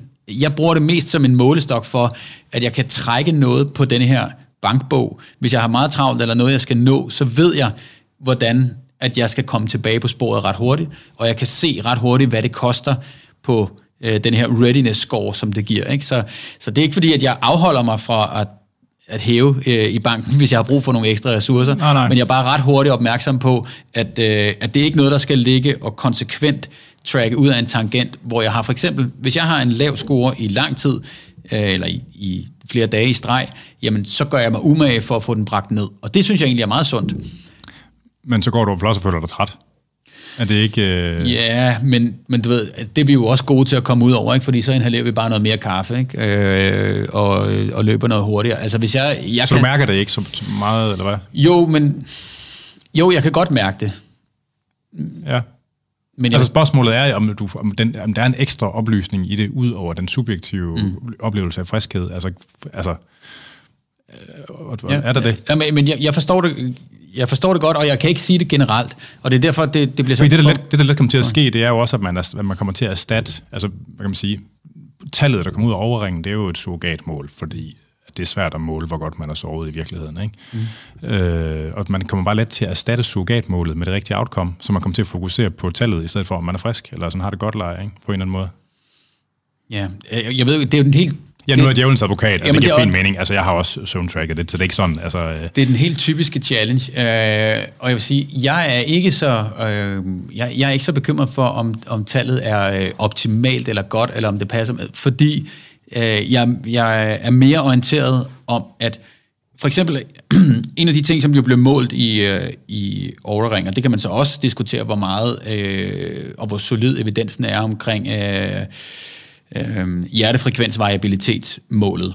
Men det er et af dem, som jeg holder øje med, og der kan jeg jo se, altså der får man jo trendkurver, øh, hvor man kan se, om man restituerer øh, godt, mindre godt, eller... Øh, Altså og, på grund af heart rate variability. Yes, ikke? Øh, og, og så ved jeg godt, der er også nogen, der udfordrer den, og sådan noget, men jeg har, jeg har det grundlæggende sådan, altså,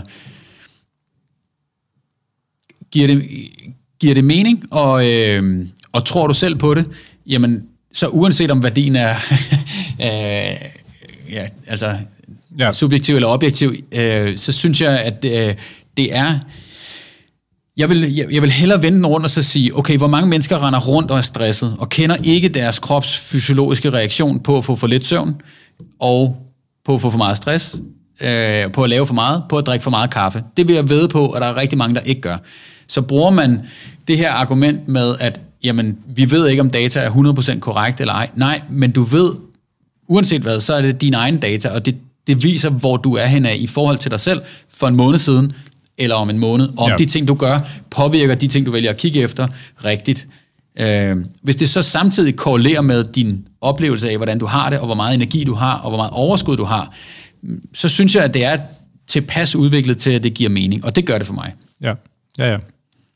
Det er jo også, altså nu er jeg, hvad kan man sige, jeg er også djævelens advokat, det er ikke mm. sådan. Altså, men der er noget omkring det der med, at man, man har sådan et tal, man måler på, det er sådan mm. underligt, det er tillokkende. Fordi det giver sådan en det giver en fornemmelse af kontrol. Ja, ja, og, det og, og, og øh, det der altså og det skaber jo en form for bias i dem, i, i brugen af det. Altså fordi hvis det hvis det smager godt, hvis man hvis man kommer til at bruge det, fordi det smager godt i stedet for at det i virkeligheden kan noget. Det, det, det er lidt min oplevelse, det sker for mange. Mm. Altså og man har jo snakket om helt lidt altså den der quantified self bevægelse, ikke? Det er jo, det er jo også figureret i den sundhedsvidenskabelige litteratur, hvor man, hvor man tilbage fra, allerede tilbage i halvfemserne, ikke? Hvor de forskellige wearables, de begyndte at blive en mulighed, at man havde sådan en forestilling om, at det ville revolutionere og, og individualisere sundhedsting, men det, det, men det spøjser er jo, altså sådan som, som gennemsnitsbetragtning, så ser det jo faktisk ikke rigtig ud til, at det hjælper folk med adfærdsændring. Spøjst nok. Okay.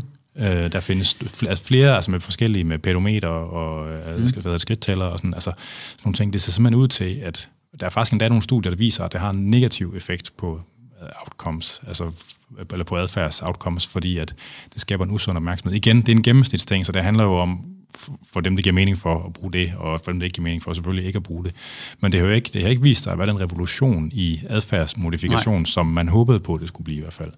Øh, og det er jo interessant, altså hvor... hvor øh, og, og, nu går vi jo alle sammen rundt med en computer i lommen, altså, som kan måle alle mulige fuldstændig vanvittige ting, mm. ikke? Og den kan snakke med andre dimser, og øh, det er jo vidunderligt og skønt. Øh, ja. ja men, altså, men, det, det var en af de ting, som jeg, jeg også mødte nogle... Øh, noget challenge på, det er, jamen, med alt det her, altså nu man begynder at registrere data, hvor meget man sover, og hvor man er, altså, er, er, I så ikke, er du så ikke bekymret for, at nogen øh, kunne bruge de data? Så, altså har jeg bare sådan, er du klar over, hvor meget din telefon ved om dig? Ja. Allerede. øh, og øh, ja, der, der er simpelthen så meget teknologi, så hvis man er bange for teknologi, så skal man selvfølgelig ikke gøre det. Men hvis man har, øh, hvis man er nysgerrig og har lyst til selveksperimentering, så, så kan det være en hjælp. Ja. Altså, jeg har, jeg har du ved, øh, altså, kommer jeg til at bruge Oura-ringen øh, øh, resten af livet? Nej, det tror jeg ikke. Altså, øh, men vil jeg bruge lignende teknologier i perioder, øh, hvor det giver mening, og jeg har brug for noget input til at vide, om de ting, jeg gør, øh, gør det bedre? Ja. Og hvis du, hvis du begynder at eksperimentere sådan noget, for eksempel, altså det kan man jo også, det er ret nemt på søvnen, ikke? At se om, om det virker, altså sådan noget med at tage et, et varmt bad om aftenen, et varmt karbad med nogle magnesiumsalt i, eller ved du om det påvirker din søvn, hvis du gør det, eller, eller ej, jeg kan sige, for i mit tilfælde, ja det gør det. Altså, og det synes jeg, der er meget sjovt, at, at kunne se reelt et udslag, som er noget andet end bare, om føler jeg, at jeg har sovet bedre, fordi jeg har ligget i et varmt bad. For du har et tal, der ændrer sig. Ja. Ja. Og det er, det er jo rigtigt, det er jo en del af det her, altså at lege med teknik. Du kan bruge det samme med, når du løber en tur og måler på, jamen, hvad er min puls? Altså, betyder det noget, hvis du, medmindre du træner i forskellige pulszoner, betyder det så noget, om du, om du måler, eller om du måler præcist, hvor hurtigt du gør det? Måske i forbindelse med en performanceforbedring, men kunne du gøre det uden? Ja, selvfølgelig kunne du det. Mm. Ja, men det er jo, øh, ja, altså, jeg, jeg, jeg er jo den, når nu det er mig, der ligesom øh, har den rolle i podcasten om lærer, så er det jo mig, der har øh, djævelens advokat-hatten på. Ja. Altså, og der er jo, der er en af udfordringerne, man kan sige, jeg har, laver jo også, altså, har personlig træning og sundhedsvejledning på forskellige måder, ikke? Og en af de udfordringer, som der ofte er, det er jo, at øh, der er enormt mange ting, der er enormt mange aspekter af sin adfærd, man kan skrue på. Mm. Og der er enormt mange, der ligesom siger, det er den her ting, du skal skrue på. Og så er der en anden, der siger, det er den her ting, du skal skrue på. Fordi den måde, man skal positionere sig selv på i medielandskabet, det er typisk ved at sige noget, som de andre ikke siger. Så står der to hundrede folk og siger, hvad er deres ting er den vigtigste ting. Og så har vi nogle lægepersoner, der ikke ved, hvad for nogle ting, der gør en forskel, for nogle, der ikke gør. Ikke? Og spørgsmålet der, det er jo så også, at det inviterer jo til en micromanagement nogle gange, som øh, ikke står mål med resten af deres mm. adfærd. Ikke? Altså det er jo... Og det, det er jo og det, Det er sådan et, et helt reelt problem, ikke? Altså, nu kan man sige, at du fik målt dit kolesteroltal, for eksempel, og det var højt. Mm. Og vidste du det i forvejen? Hvornår har du for sidst fået målt det? Det har jeg aldrig. Nej, men, men er det, det er i princippet et eksempel på det, hvis man skal monitorere, hvis man skal monitorere sin sundhed, ikke noget af det vigtigste, man noget af det, eller sådan, hvis man gerne vil gøre noget, som der går ud over, hvad almindelige mennesker gør, så er det at få stukket en kikkert op i røven en gang om året, for at se, om man har mm. nogle ting, der skal i gang med at blive noget træls noget, ikke? Og få taget en blodprøve en gang om året. Det er, vel, altså sådan, det er jo noget af det, der ja, altså, i virkeligheden måske er vigtigere end, jeg ved ikke, om søvn vil også slå ud på det, ikke? Men, altså sådan, men, men det, det, det, det er måske et eksempel på, at der er en proportionalitet, der egentlig i virkeligheden ikke helt er på plads. Nu trykker jeg lidt på maven. Hvad tænker du om det? Jeg tænker, at blodprøve en gang om året, synes jeg er en rigtig god idé. Øh, hvis man har råd og ja, alt det her. Ja, det vil jeg sige. Altså, det er jo personligt, at det er en af de områder, som jeg ser, øh, at den her øh, demokratisering af adgangen til det. Ja. Øh, det ser jeg som et, et stort øh, quantum leap fremad i, øh, i sundheds... Øh, Hvis man, kan, hvis man kan få det, hvis man kan få folk til at gøre det, fordi der går alt for langt imellem, især går der alt for langt imellem, at mænd gør det. I mit tilfælde, øh, jeg, jeg går jo aldrig til lægen. Altså det, her, det er jo ikke noget, det, det, er, jo, der er, jo, det er jo overvis, øh, siden jeg har været til lægen. Øh, og hvis, øh, altså, jeg synes da, at det, det er rigtigt, øh, hvad du siger. Altså der er nogle ting, der vil gøre mere udslag end andre, men en ting, som især søvnen, hvor jeg stadig synes, at, øh, at du undervurderer det lidt. Jamen, jeg, jeg, det er på stress. På det. Altså, altså, fordi ja, ja. stress er jo noget, der sniger sig ind på folk, og man har kompensationsmekanismer, der gør, at man først... Jeg ved heller ikke, om søvn var det bedste eksempel ja. på det i virkeligheden, men, men altså, det, jeg tænker, hvis man gerne vil gøre det der med sundhedsoptimering, så det at få taget en blodprøve en gang, men for at se, om ting er, som ja. de skal være, ikke? Ja. Og for den sags skyld også D-vitaminniveauer, og hvad fanden ved jeg, altså ja. sådan noget, altså sådan, fordi man kan få rigtig mange oplysninger, altså sådan, ja. og det vil, det vil være sådan en, en stor ting, ikke? Altså måske ja. en konditest, altså fordi det siger sindssygt meget om, hvordan resten af kroppen fungerer, ikke? Eller ja. sådan, men ja, og, det, og jeg trykker det også bare på maven, ikke? Så jeg det, synes, det er den test, vi blev udsat for over på Rigshospitalet, øh, som var en, en, en stor udvidet test, Bente Klarlund lavede der, den skulle alle der prøve, altså fordi man får jo virkelig mange øh, ting øh, at vide omkring, både hvordan man... Øh, man fungerer, øh, og hvordan øh, at øh, biokemien ser ud i en og sådan noget. Så, men, men det er jo nok ikke realistisk, at, øh, at det kommer fra man alle til. Nej. Og derfor er sådan noget som, øh, som en, øh, en ring til et par tusind kroner, eller sådan noget, det er jo nemt, og det er tilgængeligt for folk. Ikke? Øh, og hvis det gør noget godt, jamen så er det, at de, uanset om det er hundrede procent korrekt eller ej, så sætter det jo fokus på et område. Så hvis du for eksempel sætter fokus på din søvn, så er du i hvert fald også der, hvor du ikke har hovedet i, i en busk som en... Ja, ja, ja. Jeg ved, jeg ved heller ikke, om søvn det var det bedste eksempel, det men, men altså, det var konceptet sådan med proportionalitet, der godt... Øh... Der, der er noget proportionalitet, og man kan hurtigt øh, blive for forhippet på nogle ting, som har en meget lille indflydelse. Det er fuldstændig enig med. Og derfor skal man også vælge de ting, som man, som man øh, vil sætte ind overfor, som er vigtige, og så skal man øh, vælge de ting, hvor man ikke ukritisk øh, bare æder det råt, ligesom med tv, øh, men, øh, men vælger at bruge nogle, øh, nogle enkelte ting, i stedet for bare at pakke sig ind i, øh, i alle mulige ting, som nogle andre siger er vigtige, man skal bruge. Ja. Så hvis det giver mening for en selv, det er der, man skal starte. Øh, og, øh, og så skal man selvfølgelig også, øh, altså hvad er ens formål med det? Er, er dit formål at, at reelt have mere tid? Øh, jamen hvis du bruger den til at ligge på sofaen og se Netflix, jamen, så kan det godt være, at det er en dårlig investering at gå ind og bruge tid på at undersøge data eller andet. Men hvis du reelt vil gerne veksle din tid til noget, som giver mening for dig, og som skaber noget, der er vigtigt og meningsfyldt, øh, og giver dig impact i dit liv eller overfor andre, jamen så synes jeg, det giver rigtig god mening. Ja, ja, ja. Men det er jo sådan, altså... Øh, nej, vi skal en anden ting først. Mm. Øh, Sven Brinkmann, han var ude med riven efter oh, dig. Ja. Og den, det, det, så, det var noget af det, der dukkede op i mit feed også, og så skrev du et meget fint svar tilbage. Han var ude med riven, men det er jo fordi, han er modstander af at operationalisere ting, og det er ja. meget sådan noget med, at ting skal have en iboende kvalitet og værdi for, at man skal gøre det. Og, ja. øh, det, det er jeg sådan set enig med ham i, men jeg synes også, han er snæversynet. Han er meget svært ved at forstå, at andre mennesker kan have en, en anderledes, at der andre, et anderledes forhold til, hvad der er meningsgivende i deres liv. Altså, ja. der, der vil jeg sige, at der er han lidt snæversynet. Så... Øh, Fred være med det. Øh... Ja, jeg synes jo også, han har nogle valide punkter i det, han siger. Altså, og jeg synes, at det er vigtigt, øh, og han har en vigtig rolle i at, øh, at holde nogle folk fast i, at man ikke bare bliver hævet rundt i managen øh, og siger ja til ting, man ikke vil, og at man øh, ikke fokuserer på den iboende værdi. Jeg synes, han var urimelig øh, unuanceret i hans... Øh, kritik, eller hvad man kan sige her, fordi ja. han laver nogle antagelser, som jeg mener, at han slipper lige lovligt øh, hurtigt omkring. Blandt andet, at øh, fordi det ikke fremgår af tv, hvad, jeg, øh, hvad mit formål er med at leve til hundrede år, øh, så sætter han øh, det lighedstegn ved, at, at så er det ligegyldigt, og så er det bare for at blive hundrede år. Altså, det synes jeg måske er noget af en, øh, af en antagelse, øh, ja. uden lige at have krasset lidt i, om, øh, om hvad det nu kunne være mit formål. Det kunne han sagtens have læst, hvis han havde læst nogle af de tilhørende artikler, men det har han så ja. åbenbart ikke haft tid til at gøre sig umage med, og han ser ikke så meget flow-tv, har jeg øh, forstået, Æ, og derfor er det måske øh, meget impactfuldt, når han engang imellem ser flow-tv, men, øh, men et kritisk filter er altid godt, og, ja. og det havde det også været i det her tilfælde. Men du, det der svar, du skrev, kom, var det, øh, kom det i avisen også, eller hvad? hvad jeg ved ikke, om det kom i avisen, men... Jeg altså, synes, det var meget godt, faktisk. Det kom i Politikken øh, på øh, den elektroniske, jeg ved okay. ikke, om det kom i papiravisen. Øh, er det bare betalingsvæg? Jeg har den, hvis du gerne vil læse den. Nå, men det var, sådan, det var bare sådan, så folk, der lytter med, de Nå, kunne se ja. svaret, hvis det var. Altså, jeg synes, det var øh, ja, jeg godt. tror, det er bag betalingsvæg. Øh, det vil jeg tro, det er. Men, ja. Øh... ja. Nå, men de kan skrive til dig, hvis de vil have det. Ja, den, det kan de sagtens. Ja, så, ja. øh, jeg har det.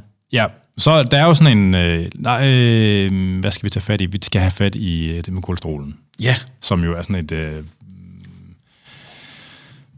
mærkeligt fænomen. Altså så øh, der er jo ligesom den, hvad kan man sige, den konservative, den gængse øh, fortolkning af kolesteroltal, hvor det altid og uden undtagelse er skidt og have et forhøjet L D L-kolesterol. Mm. Og så er der ligesom en anden fløj, som blandt andet er en af de drivende kræfter i øh, altså den her carnivore noget og store dele sådan af keto. Mm.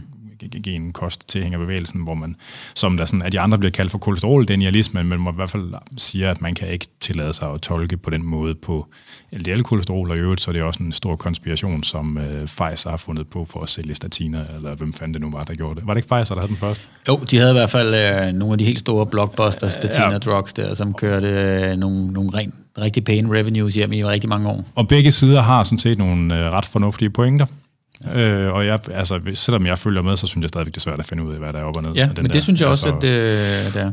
Og, og, og hvad kan man sige, den, den kolesterol, øh, hvad kan man sige, hvad fanden skal man kalde det standpunkt, det er jo ikke den, jeg ligesom nødvendigvis, men, men den, den fløj, hvor man ikke mener, at L L, højt L L-kolesterol nødvendigvis er skidt, den er i hvert fald øh, udbredt eller almindelig i biohacker-kredse. Ja.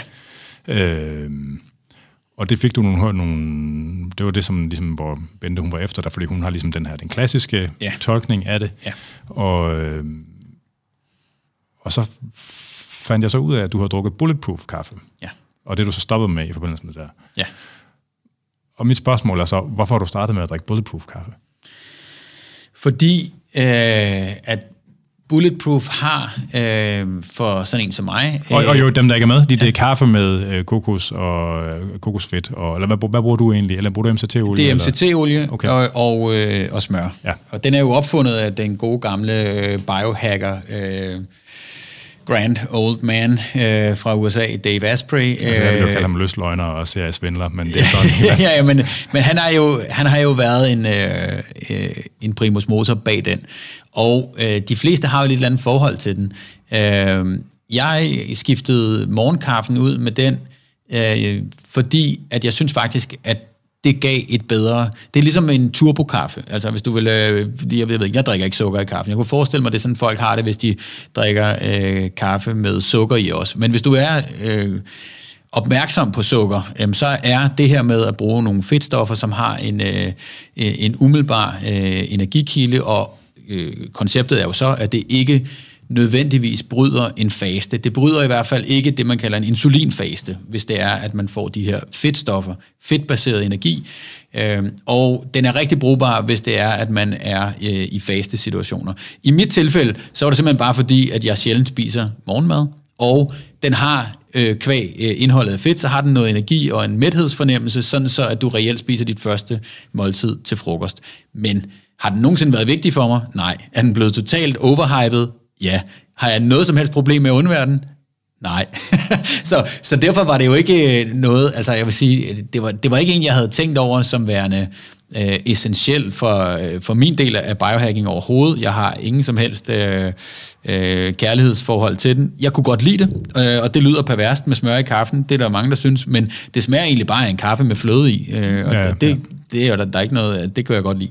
Øh, men det er klart, øh, når jeg nu skulle fokusere på kolesterol, og ligesom du sagde, så er der jo forskellige skoler, altså er et forhøjet L D L-kolesterol faktisk rigtig godt, det er der jo nogen, der siger, eller er det skidt? Ikke? Jeg, øh, jeg er ikke der, hvor at jeg mener, at forhøjet L D L-kolesterol, hvis man ellers er sund og rask, hvis man har et højt H D L, Øh, hvis man har et, øh, et godt øh, triglycerid, hvis man har nogle andre af de her øh, biomarkører på plads, øh, så er L D L i sig selv ikke øh, noget, der skal medicineres. Det er, det er jeg i hvert fald øh, øh, personligt overbevist om, at der er for mange risikofaktorer ved sådan noget som statiner og begynder at behandle ellers sund og rask. Men er man for eksempel overvægtig og har nogle af de andre øh, risikofaktorer, jamen så øh, kan det jo sagtens være... Øh, at medicin er det rigtige, og at man skal i hvert fald være fokuseret på at få sit L D L bragt ned. I mit tilfælde, så tog jeg den ud, og jeg ændrede lidt på ratioen imellem øh, mættet og øh, enkel umættet fedt, øh, det vil sige mere olivenolie, mindre smør, øh, og så spiste jeg mere protein i forhold til fedt, i forhold til hvad jeg gjorde før, mm. og så fik jeg målt efter fem måneder med kolesteroltal igen, og nu er det fuldstændig normalt. Så okay. Det var relativt simpel øh, kost, ting, der skulle tweakes i mit tilfælde. Så kan man godt sige, jamen, hvorfor har du ikke fået målt det noget før, øh, og gået rundt og, øh, og måske spist på noget, som kunne give, jamen, prøv at, alt andet spillet. Altså, så jeg mener stadigvæk ikke, at det, at jeg havde et forhøjet kolesteroltal, eller forhøjet L D L-kolesterol, var farligt i mit tilfælde. Fordi det kan man jo også, næsten alle de studier, der er lavet, som viser en risiko ved forhøjet kolesterol, jamen det er alle sammen nogen, som også har nogle af de andre risikofaktorer. Så derfor, jeg mener ikke, der er ikke et entydigt svar, og derfor må man så også gå ind og så vælge sin position ud fra, hvordan man læser den litteratur og de studier, der er. Ja, altså, men det er jo, det er jo en spøjs situation. Altså, for jeg, altså, så der er jo ligesom den, ja, den etablerede, den her konsensus-ting, som jeg er ikke helt enig i, du er heller ikke helt enig i den, og så er der sådan et spektrum over mod mm. nogen, der har den rigtig vildt, altså nogle af de der ja. Carnivore-typer, ikke? Altså, ja. øhm, det er, altså, og den progressive tolkning, det er jo noget med ligesom det med, at hvis ens, hvis ens, specielt hvis ens triglycerid, det er pænt, ikke? At så er det nok øh, ikke så vigtigt, om ens L D L-kolesterol, det er højt, men ja. altså...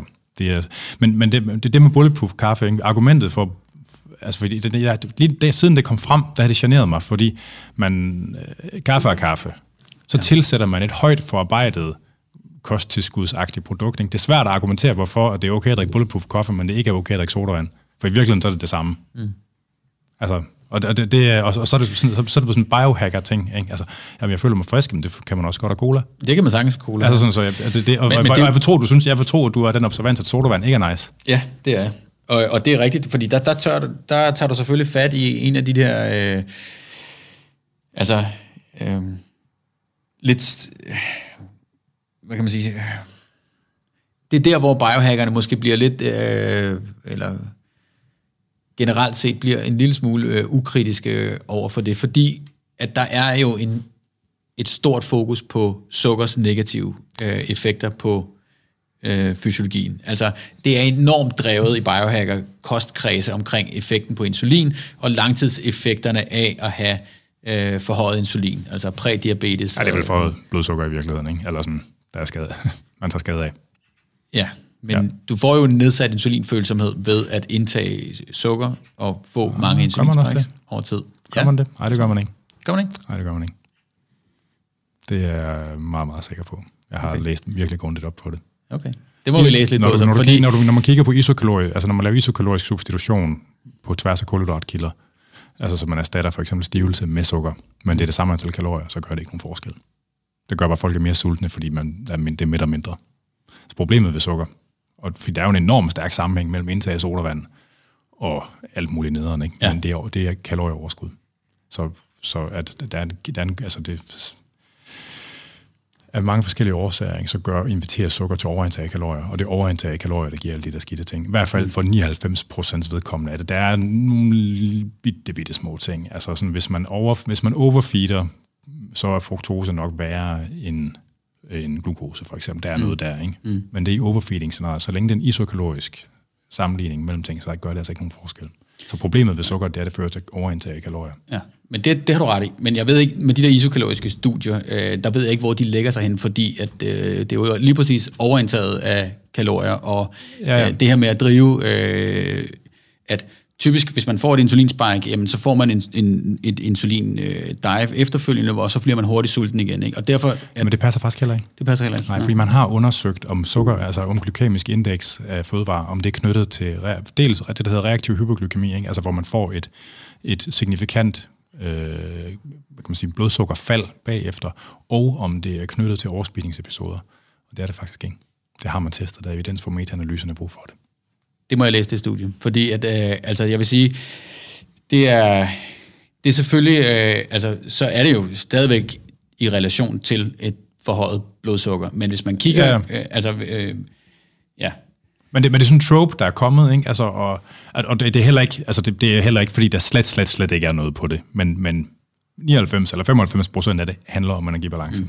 Men hvis, så, du, hvis du tager en præ, Anders, øh, hvis du hvis du tager en en prædiabetiker, pas på, øh, hvis du tager en prædiabetiker, øh, så er der jo en nedsat insulinfølsomhed yes. i personen. Og, ja, ja. ja. Og, og der er noget med at øh, nedsat insulinfølsomhed er relateret til øh, en sandsynligvis. Det er jo det noget af det som Arne Astropan rejser rundt, men nu det ser det ser ud til det er knyttet til at man får en at ens evne til at mæthedssanse kulhydrater bliver ændret, så man lettere altså ens evner til at appetitregulere korrekt på kulhydrater bliver dårligere, mm.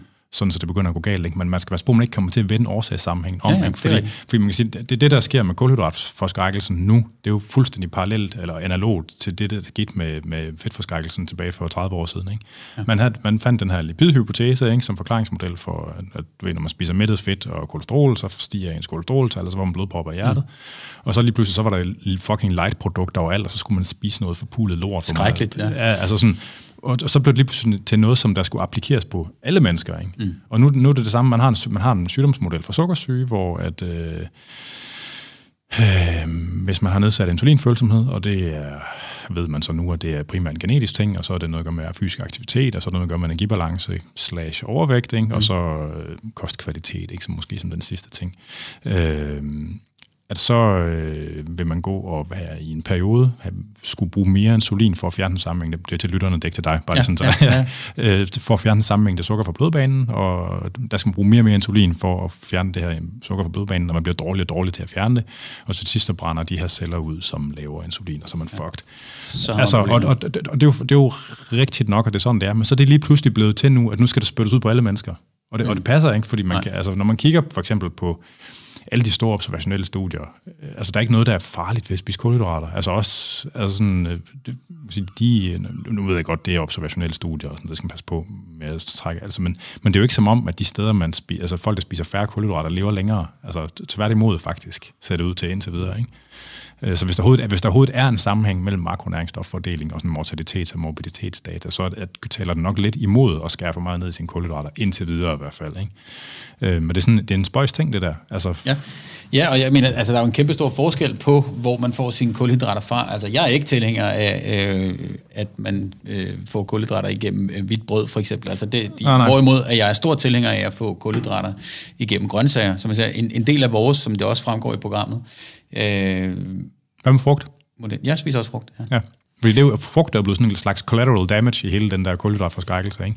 Og når man kigger ja, på... men det synes jeg også er, er tosset. Altså, frugt er jo godt, øh, og jeg, det vi, vi kalder det jo altså øh, rigtig mad, eller hel mad. Altså, og det betyder, at øh, kulhydrater i sin, øh, i sin naturlige sammenhæng, ikke i et øh, hvedetoastbrød, hvor det er bagt... Øh, Øh, stort set ud af samtlige øh, mikronæringsstoffer, øh, jamen så giver det min. Det er også derfor, jeg spiser for eksempel kartofler. Altså kartofler, ja. øh, og gerne kartofler med skræl, jamen, det er sundt, fordi det er sunde kulhydrater, selvom at det er pakket stivelse. Så jeg, altså, jeg ser ikke på det som, at det er sådan en rent makrogame øh, imellem dem. Øh, men, jeg, men jeg mener, at øh, der er generelt et alt for stort indtag i basisfødevarer af kulhydrater, øh, som er Øh, pasta for eksempel, eller, øh, ja. eller ris, eller hvidt brød øh, i en gennemsnitskost. Og det tror jeg, at der er nogle sundhedseffekter af, at i hvert fald være opmærksom på. Jo, jeg synes, der, der er jo også noget med, at altså, noget, kosten er jo et nulsumsspil, så hvis man spiser mindre af noget, så skal man jo spise mere af noget andet. Og det kunne passende være nogle af de der grøntsager, som vi ved, at folk får for lidt af. Grøntsager er godt, altså, øh, og dem får man alt for lidt af. Og, ja. og øh, ja, jeg, jeg blander, jeg spiser både frugt og grøntsager øh, hver dag. Øh, og... Øh, Det er vigtigt. Så spiser jeg også jo, altså, jeg spiser også brød, øh, det, men det er, det er fordi, at øh, altså, jeg, jeg er en stor fan af sildemadder, og det kan man ikke spise uden rugbrød. Og kajsalat og en lille snaps. Ja, præcis. så, øh, så jeg er på ingen måde religiøs med det, men, øh, men det handler egentlig mere om at, at, at, at træffe nogle valg, og, og være bevidst omkring, hvorfor man, øh, man vælger til eller fra. Ja. Og det kan man jo også være bevidst om at sige, jamen, altså, jeg synes, øh, at, at kulhydrater og, og brød øh, er godt, og det vil jeg gerne... Det, så, så er det jo sådan, man vælger. Så, så er der nogle andre ja, ja, ting. Man... Ja. Men det er jo... Ja, ja. Altså, det, det er grundlæggende et standpunkt, jeg også er enig i. Altså, øhm, ja... Altså, man, man kan være sund med utrolig... Altså, altså man, ligesom du ved med kampvognsmotoren, de kan køre på dem alt fra knallert benzin til frityreolie, stort set. Ikke? Altså, menneskekroppen har lidt af det samme. Det er utroligt, hvad den kan virke godt ja, med. Altså, ja. Det er så bred en range af næringsstoffer, man kan hælde på det lort, og så fungerer det stadigvæk. Altså, det er fucking mirakuløst. Øhm, ja, men... men fokuserer altså, på kvalitet, ikke? Altså, hvis man hiver noget af alt det der, der er virkelig meget skraldemad derude. Hvis man kigger på noget af alt det her... Øh, og hvor processeret det er, og hvad man propper i øh, mad for at få det billigst muligt, og kan holde sig længst muligt og sådan noget. Så for folk, der spiser så meget som muligt af det. Ja. Der er nogle øh, udfordringer der. Ja. Øh, nu har vi lidt fat i Dave Asprey før, altså mm. fordi det, det fører mig frem til sådan et, en anden ting. Altså igen, det, det, det er jo ikke fordi, det kan nu komme til at lyde som om jeg er sådan i opposition hele tiden. Det er fordi, det er den rolle, som jeg har. Jeg er jo sådan, ja, det, er øh, altså det er jo ikke fordi, at jeg i virkeligheden synes, det er en dårlig idé, at man bare ikke overhovedet. Det er bare, altså, men du trykker lidt på maven, fordi det er ligesom min rolle. Altså, og jeg, jeg nørkler også selv med nogle af de her ting, så ja. det er ikke sådan. Øh, det er ikke sådan. Men der er jo lidt, der er jo det der lidt kan ske. Det er jo lidt sådan, at ting de bliver sprøjtet ind i den her kultur igennem sådan noget gurudyrkelse. Ikke? Et af eksemplerne, som der dukker op, det er for eksempel ham der Ben Greenfield, ikke? Ja. Som der er mange folk der har skrevet øh, og altså hvad man synes om han siger om ting. Ikke? Og han er jo ja. sådan lidt.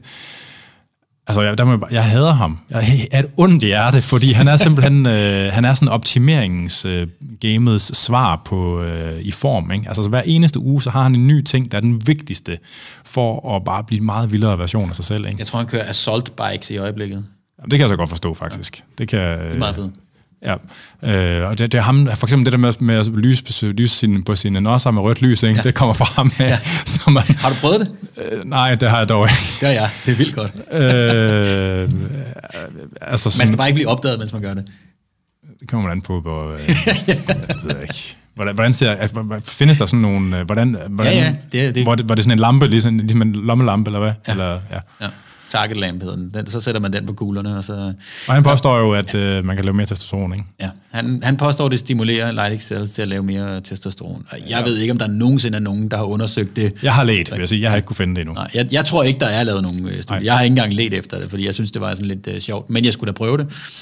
Men det lyder jo vidunderligt mærkeligt, ikke? Og man ved jo bare, altså også bare fordi det er mærkeligt i sig selv, så bliver det bare skudt af, ikke? Og så er der, så er der bare, han der er sikkert hundrede tusind mennesker, der sidder og lyser sig på løgene, fordi de har læst ham gøre. Men alle, alle ved godt, at det er anekdotet. Altså at, at han har sagt, at, at, at han kunne mærke en effekt på det, men ja. nej, jeg tror ikke, jeg har i hvert fald aldrig set nogen, der har påstået, at, at der var en dokumenteret effekt af det.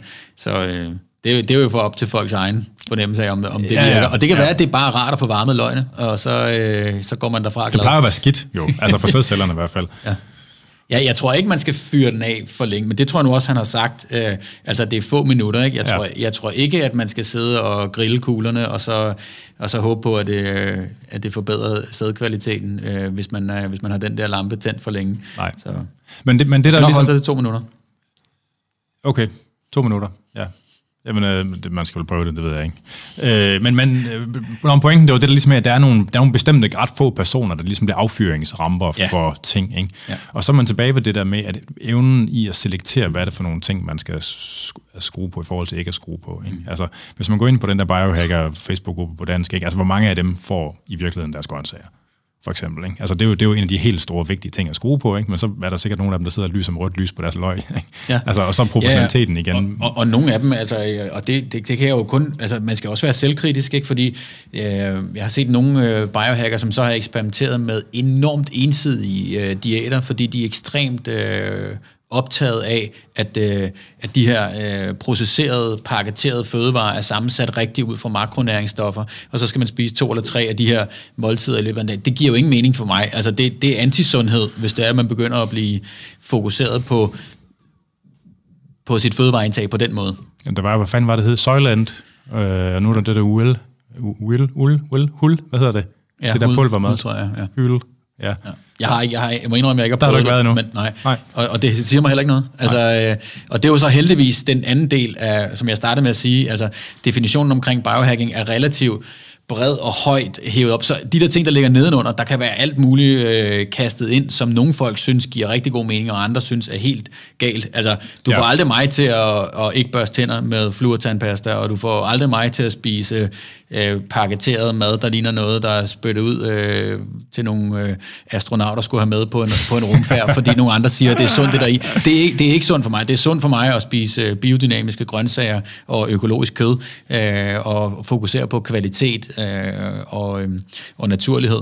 Men, men altså, sådan er vi jo forskellige, og ja, der er, ja. der er en, et bredt spektrum af folk der, og nogen søger virkelig noget. Altså, jeg må indrømme, jeg har også set nogle af de dialoger øh, omkring nogle af dem, der, der, der kalder sig biohacker, hvor jeg tænker, at det, der, det kan umuligt være sundt. Ikke? Altså, ja. øh, og sådan er det jo øh, med så mange ting. Jeg synes grundlæggende, øh, er det stadigvæk øh, for de fleste, øh, med et fornuftigt fokus på at bruge teknologi øh, og videnskab relativt hurtigt, når det kommer ud, med den selveksperimentering, der nu er i det. Og det vil ja. sige, man går ikke nødvendigvis og venter på de her store metastudier, men man tager det ind, mens det tidligere er, der tager sig en kvalificeret meningsdannelse omkring det, om det giver mening, om det passer ind i ens historiefortælling omkring, hvordan man forstår sundhed, og hvis det gør det, jamen så, så, så kan det passe ind, ikke? Men man skal, man skal dele med ikke tage det, øh, fordi nogle andre siger det, øh, og ukritisk, øh, hvis det er, at det ikke passer ind i verdensbilledet af, hvad man tror på. Uanset Nej. om det er den ene eller den anden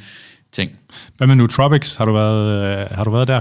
Nej, det har jeg heller ikke rigtig leget med. Det har jeg, det har jeg rodet en del med. Jeg, skal, ja. jeg ved ikke, hvor meget jeg skal sige, fordi noget af det, det er også noget off-label af receptpligtigt. Ja, altså jeg synes, at amerikanerne... Der skal man lige holde... Ja. Jamen, så, så er du jo langt mere fremme, end jeg er der. Altså, amerikanerne er jo meget vilde med det. Ja, det må man sige. Øh, og, det må man sige. Og, og, og der, der, det er der, hvor der er en stor... Øh, divergens imellem den amerikanske gren af biohacking og den skandinaviske, som mere går imod øh, vinterbadning med bare røv og... Øh, Wim Hof og...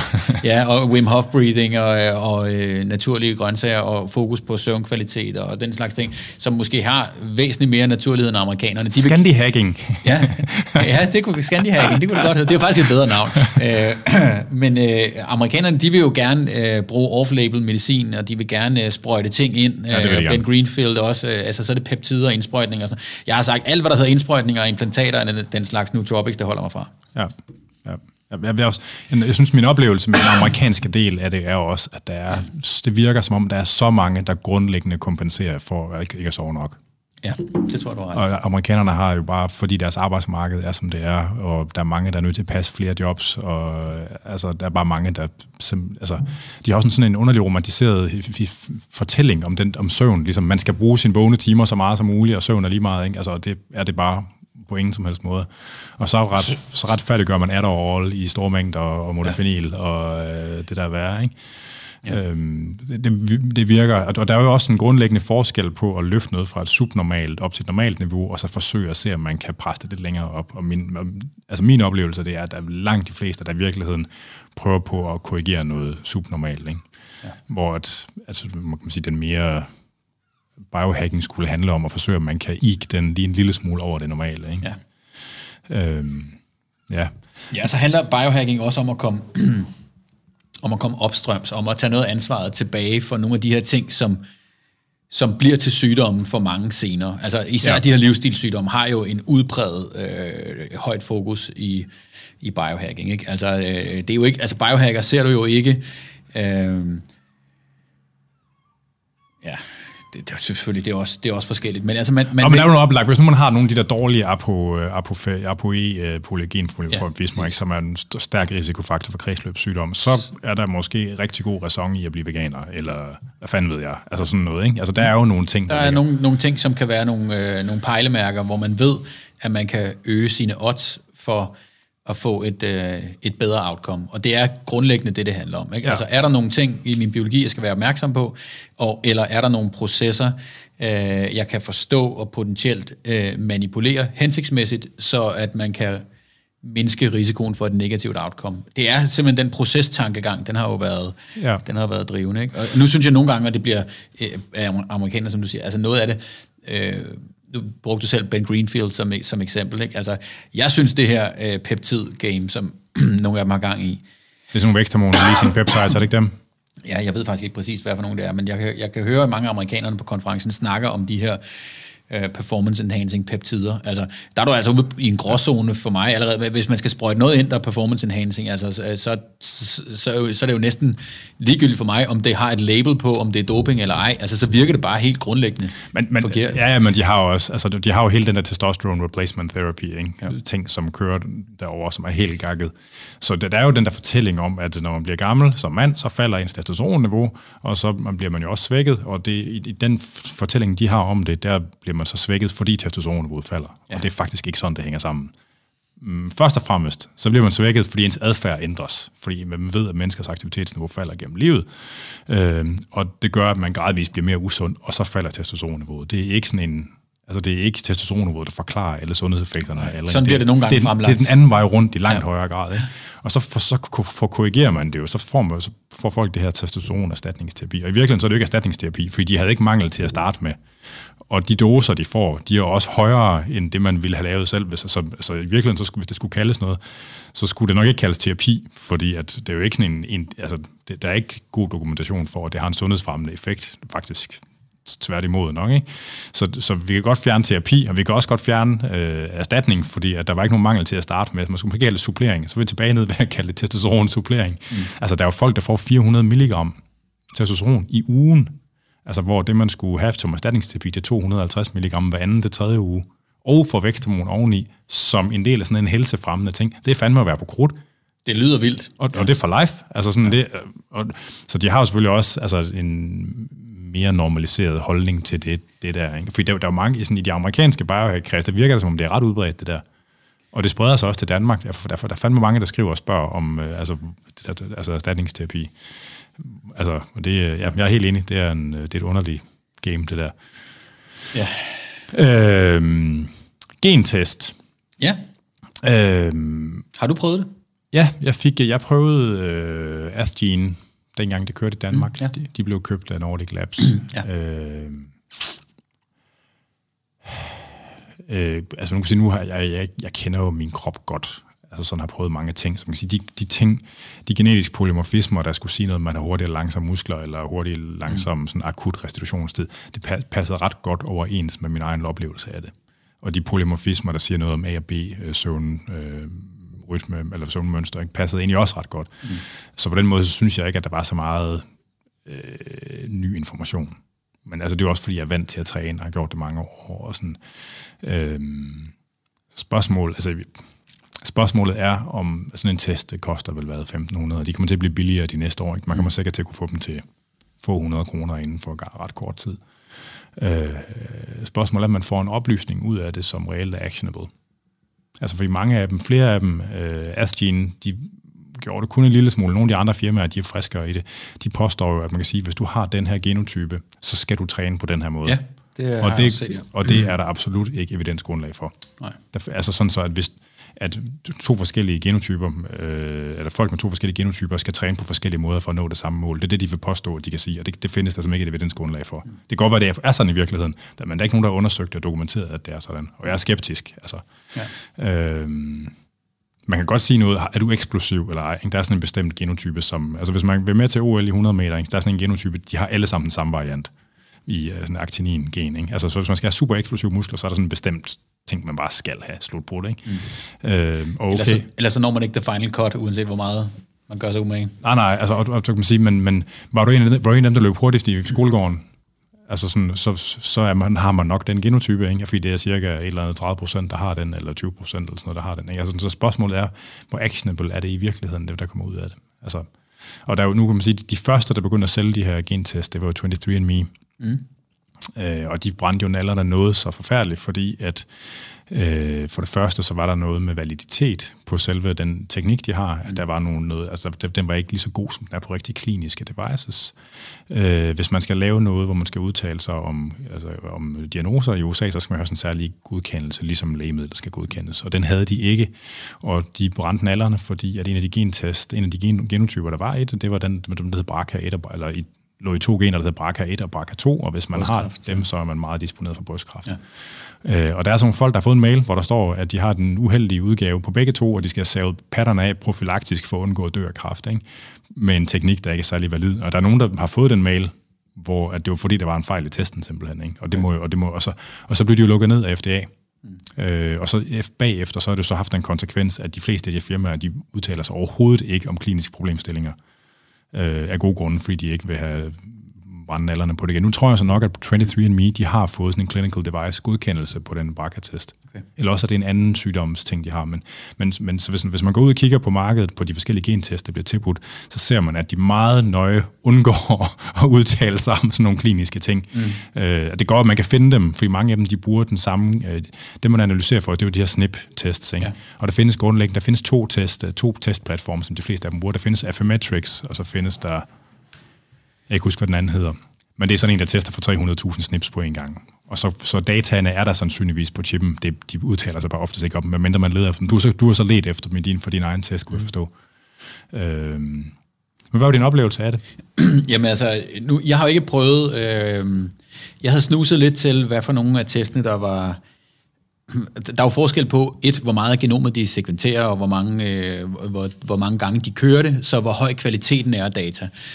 Og der ligger Dante meget højt. Så, det, så den her error rate har de været meget fokuseret på at køre langt ned, så de kan være ret sikre på data. Og så kunne jeg godt lide den her med, at man kan spørge data i forskellige tempi. Så hvis der er noget, man ikke vil vide noget om, så behøver man ikke at gå ind og nødvendigvis få kastet det hele i fjeset med det samme. Det synes jeg også giver en god... Altså man kan, man kan gå ind og få lavet...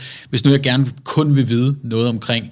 er jeg disponeret for at få Alzheimer, fordi jeg har en familiehistorik omkring det, men så kan man sådan set principielt vælge kun at spørge sine data om det. Ja. Det synes jeg også har nogle, nogle gode elementer. Ja. Er, de gode, er de gode til at præsentere, hvor stærk effekten af genotypen er? Ja, og det er lige præcis det, jeg vil komme til nu. Okay, ja. Fordi så i rapporten, jeg har, jeg har den faktisk, jeg kan godt vise dig rapporten, der står der faktisk med reference til, hvad er det for noget litteratur, der viser, og med hvor stor en grad er der sikkerhed for, at det her det er øh, patologisk, og i hvilken omfang man kan tolke. Ja, så, så, man, så den måde, det er beskrevet i litteraturen på, det er oftest, at en genotype, den forklarer en vis mængde af variansen yes. i sygdomsudfaldet. Ikke? Ja. Og som regel, så er den, den, det bidraget ikke så højt faktisk, øh, fordi at de fleste testerne, de er polygene, de afhænger af mange gener, ja. øh, hvor de forske- eller mange genpolymorfismer, hvor de forskellige genpolymorfismer har forskellige størrelser af bidrag. Ja. Og det, jeg godt kan lide med den videnskab, måske var twenty-three and me lidt mere sådan... consumer eller populistisk eller hvad, men i Danmark, ja, det, ja. der, der er der faktisk mulighed for at gå ind og læse op på de ting, sådan så at man kan blive guidet i en retning af, hvor man faktisk kan finde med der, hvor man har øh, potentielt en risiko, øh, så, kan man, så kan man finde den litteratur, øh, som det er trukket ud af, og man kan, man kan gå videre med at undersøge, om der eventuelt er nogle links til nogle andre ting og sådan noget. Så der, ja. jeg, synes, jeg synes, den havde en høj øh, kvalitet. Det er også en dyr test øh, i forhold til de andre. Jeg kan faktisk ikke huske, hvad den koster, men det er... Øh, altså de fleste ligger omkring tusind kroner nu. Nej, det er, det, ikke, det, er, det er væsentligt mere end det. Ja. Altså, men de, jeg tror, toogtyve, altså de fleste andre, de ligger der omkring, gør de ikke? Jo. For dengang ja, jeg fik ja, en, der ja. tror jeg, det kostede femten hundrede, og det er alligevel ved at være tre til fire år siden nu. Der, jeg, jeg, har set, jeg har set det i mange forskellige øh, prislejre i forskellige kampagner og sådan noget andet, men, øh, men jeg tror altså, der er et... Øh, Der er forskellige markeder der, ikke? Altså, no, nogle af dem handler også om de der heritage-tester og sådan noget andet, hvor man skal se, hvor man kommer fra og sådan noget andet, ikke? Altså, jeg var, jeg var interesseret i, øh, og det var det, jeg synes, jeg fik godt øh, indsigt i med, øh, med Dante, om jeg havde på en god data-kvalitetsbaggrund på... Øh, øh, altså havde jeg nogle øh, risikofaktorer, risikofaktorer ja. øh, og det, det var den, jeg umiddelbart kunne finde, ja. der var den bedste til det. Men det betyder ikke, at der ikke er andre. Jeg må sige, jeg har heller ikke scrutinizet markedet fuldstændig for, hvordan de andre gør det, fordi det er et stort arbejde at finde ud af, uden at skulle lave testene. Ja. Hvad er det, du får tilbage? Ja. Og det har jeg altså ikke haft tid til at sidde og eksperimentere med heller. Så jeg ved ikke præcis, hvad prisen er på en twenty-three and me i dag, men jeg tror, du har ret. Det er nok sådan noget tolv hundrede kroner. Og jeg tror, en danse koster fem til seks hundrede euro. Okay, ja. Så, og de kører den i hvert fald tredive gange sekventeringen. Øh, for at være sikker på, at der ikke er nogen fejl eller sådan noget. Så der er, øh, altså der er, en, der er en anden kvalitetssikring på, øh, på de data, og så er der den her med forskellige lag og spørg og sådan noget. Okay, ja. Øh, jeg ved ikke, vi er, vi er sådan lige så stille ved at nærme os sådan en afslutning. Øh, kender du øh, den hjemmeside, der hedder Examen? Den kosttilskuds hjemmeside. Nej. Nogle, det er nogle, der er nogle, de, sådan, de forsøgt at lave øh, en form for... De har en hjemmeside, som ligesom nærmest skal være en slags øh, oversigtsartikel over alle kosttilskuds ingredienser og effekter, krydsindekseret, med referencer til videnskabelig litteratur på det hele, ikke? Opdateret i real time. Okay. Og det er sådan et ret voldsomt projekt. Ja, det altså, og det, og det, altså, intentionen er god, og det halter nogle steder, fordi det kræver nok i virkeligheden flere mandtimer, end det de har at, at gøre det der, ikke? Men jeg tænker sådan, at biohacking virkelig... Altså så, og så har det gjort det, at for, øh, at for hver type af kosttilskud, for hver type af effekt, så har de, så de rangordnet efter evidensstyrke og, og, og størrelsesorden af effekt. Mm. Øh, jeg tænker, at noget tilsvarende for biohackerbevægelsen, altså det der med det, den proportionalitet, ikke? Altså ja. en eller anden form for... Øh, en eller anden form for sådan en måde at få anskueliggøre det med proportionaliteten, vil virkelig gavne ja. bevægelsen på rigtig mange måder. Øhm, fordi at det er jo altså det er absolut min personlige overbevisning, at der kan man sige, hvis man spiser en grøntsager og er almindelig fysisk aktiv og øh, kan trække vejret helt ned i maven og gå en tur i skoven en gang imellem og knipse sin kone og øh, øh, altså så man og spiser, spiser sin grøntsager, ja. så har man så er de så er de så er de måske femoghalvfems procent ja. eller halvfems procent af de just modificerbare adfærdsting, der har en indflydelse på ens sundhed, så er de ligesom dækket af, så er de krydset af. Øh, og så kan man så er der nogle ekstra ting, man kan skrue på for at få de sidste fem til ti procent i hus, ikke? Men det der ligesom med at få proportionaliteten etableret, det vil være altså det vil virkelig gavne meget at have, altså have nogle ressourcer, der kunne det, fordi den måde, det bliver dissemineret på, mm. i, i, på sociale medier og sådan noget, ikke, er ikke særlig konstruktivt til at have en, en god, hvad kan man sige, en systematisk måde at få filtreret i det på. Altså, men jeg ved ikke lige, hvem der skulle lave det, og, og, og der skulle nogen, ikke, der skal men, nogen tjene har, penge på det. Altså. Men, men, men du har jo ret, ikke? Altså, fordi det, det er der, der er ingen tvivl om, at det, at det vil være Uh, en god måde at få uh, også fokus for folk, når de kommer ind og snuser til det her. Uh, hvad er det for nogle ting, som virkelig batter noget? Og jeg synes, du har en meget valid pointe i, i også det, du sagde tidligere. Altså, det giver ingen mening at gå ind og optimere på noget med en meget lille impact, hvis der er helt fundamentalt set nogle af de helt store, du ikke har styr på. Altså, hvis du ikke spiser godt, og hvis du ikke uh, sover godt, hvis du ikke har nogle gode relationer, uh, hvis du ikke føler... Jamen altså, så kommer det jo ikke til at være nogle af de her små ting, du går ind og piller ved, som... som kommer til at, øh, at ændre billedet radikalt. Altså, og det skal man passe på med, øh, hvis, hvis der ikke er styr på den proportionalitet. Jeg vil dog også sige, de fleste, når de kommer ind, de bruger jo ret lang tid på at orientere sig i det, øh, ja. og finde ud af, hvad, er, hvad synes jeg giver mening i det her. Og det er, det er det sagde jeg også før. Du skal jo ikke stå mod på mål for alle mulige. Altså, nej, fordi der det, er masser af idioter. Det er vigtigt det er jo... for mig, at, at man, man bruger de ting. Der er ikke en opskrift, der er ikke en one size fits all. Man bruger de ting, der giver mening for en. Og så skal man selvfølgelig gå ind og teste og eksperimentere med det, for det er ligesom det, der er grundprincippet i det. Og det synes jeg er sundt. Øh, fordi hvis folk har nysgerrighed, og hvis de har lyst til at bruge teknologi til nogle ting, hvor det kan måske facilitere nogle sundere valg, uden at det bliver... Øh, manisk eller tager magten fra dem, jamen så tror jeg på, at det er rigtigt. Jeg tror på, at viden er bedre end ikke-viden, i det omfang, at man selvfølgelig kan, kan styre det. Så, øh, men, men proportionalitet er vigtig, og, og nogle gange, så ser jeg jo det samme i kosttilskud. Altså lige pludselig, så tror folk jo, at gurkemeje øh, kan klare alt. Ja. Øh, altså, øh, og det, det er jo den samme øh, problematik, du har inden for kosttilskudsbranchen, ikke? Altså, oh God, gurke, don't get me started. Ja, gurke, gurkemeje kan ikke klar alt. Altså, øh, det kan godt være, det er godt, men, men det har jo ikke øh, en fuldstændig vidunderlig helbredende effekt på alting. Og øh, at det, det bliver hurtigt sådan, at ting bliver sensationaliseret. Og sådan er det desværre nok bare i dag. Jeg kunne se det samme, fordi jeg glemte faktisk, hvis jeg lige må runde af med den, den sidste shitstorm der, øh, som, øh, som jeg havde gemt til sidst. Øh, Nå, sorry. Kronen på værket, ikke? øh, det var jo, det var jo X tre-baren, ikke? Fordi øh, at der ikke er nogen øh, af dem i, i T V to eller Concern, da, da vi lavede det her, som ikke vidste og som ikke valgte os som familie, fordi vi var entreprenører inden for health tech og biohacker. Det var ligesom en del af grunden til, at de kom og bankede på, ikke? Det var fordi, vi var super interessante, fordi vi har startet forretning i Osteo Strong og X tre, og jeg investerer i øh, Optosolic, som er det her øh, Alzheimer-track for øh, ikke-medicinsk øh, øh, behandling og forebyggelse af Alzheimer, som er et andet. Sådan, altså, der, der er en masse ting af det her, jeg laver, de synes, det var vildt spændende, men de valgte jo så også, at det skulle ikke frem og reklameres for, og derfor havde de klippet hele scenen med Øh, med Osteo Strong ud, og det jo, står dem jo fint for, men det betyder også, at folk ikke forstod, øh, når de så kommer med de her knogledata, så tror de pludselig, det er fordi, jeg har drikket, drukket bone broth, at jeg har stærke knogler.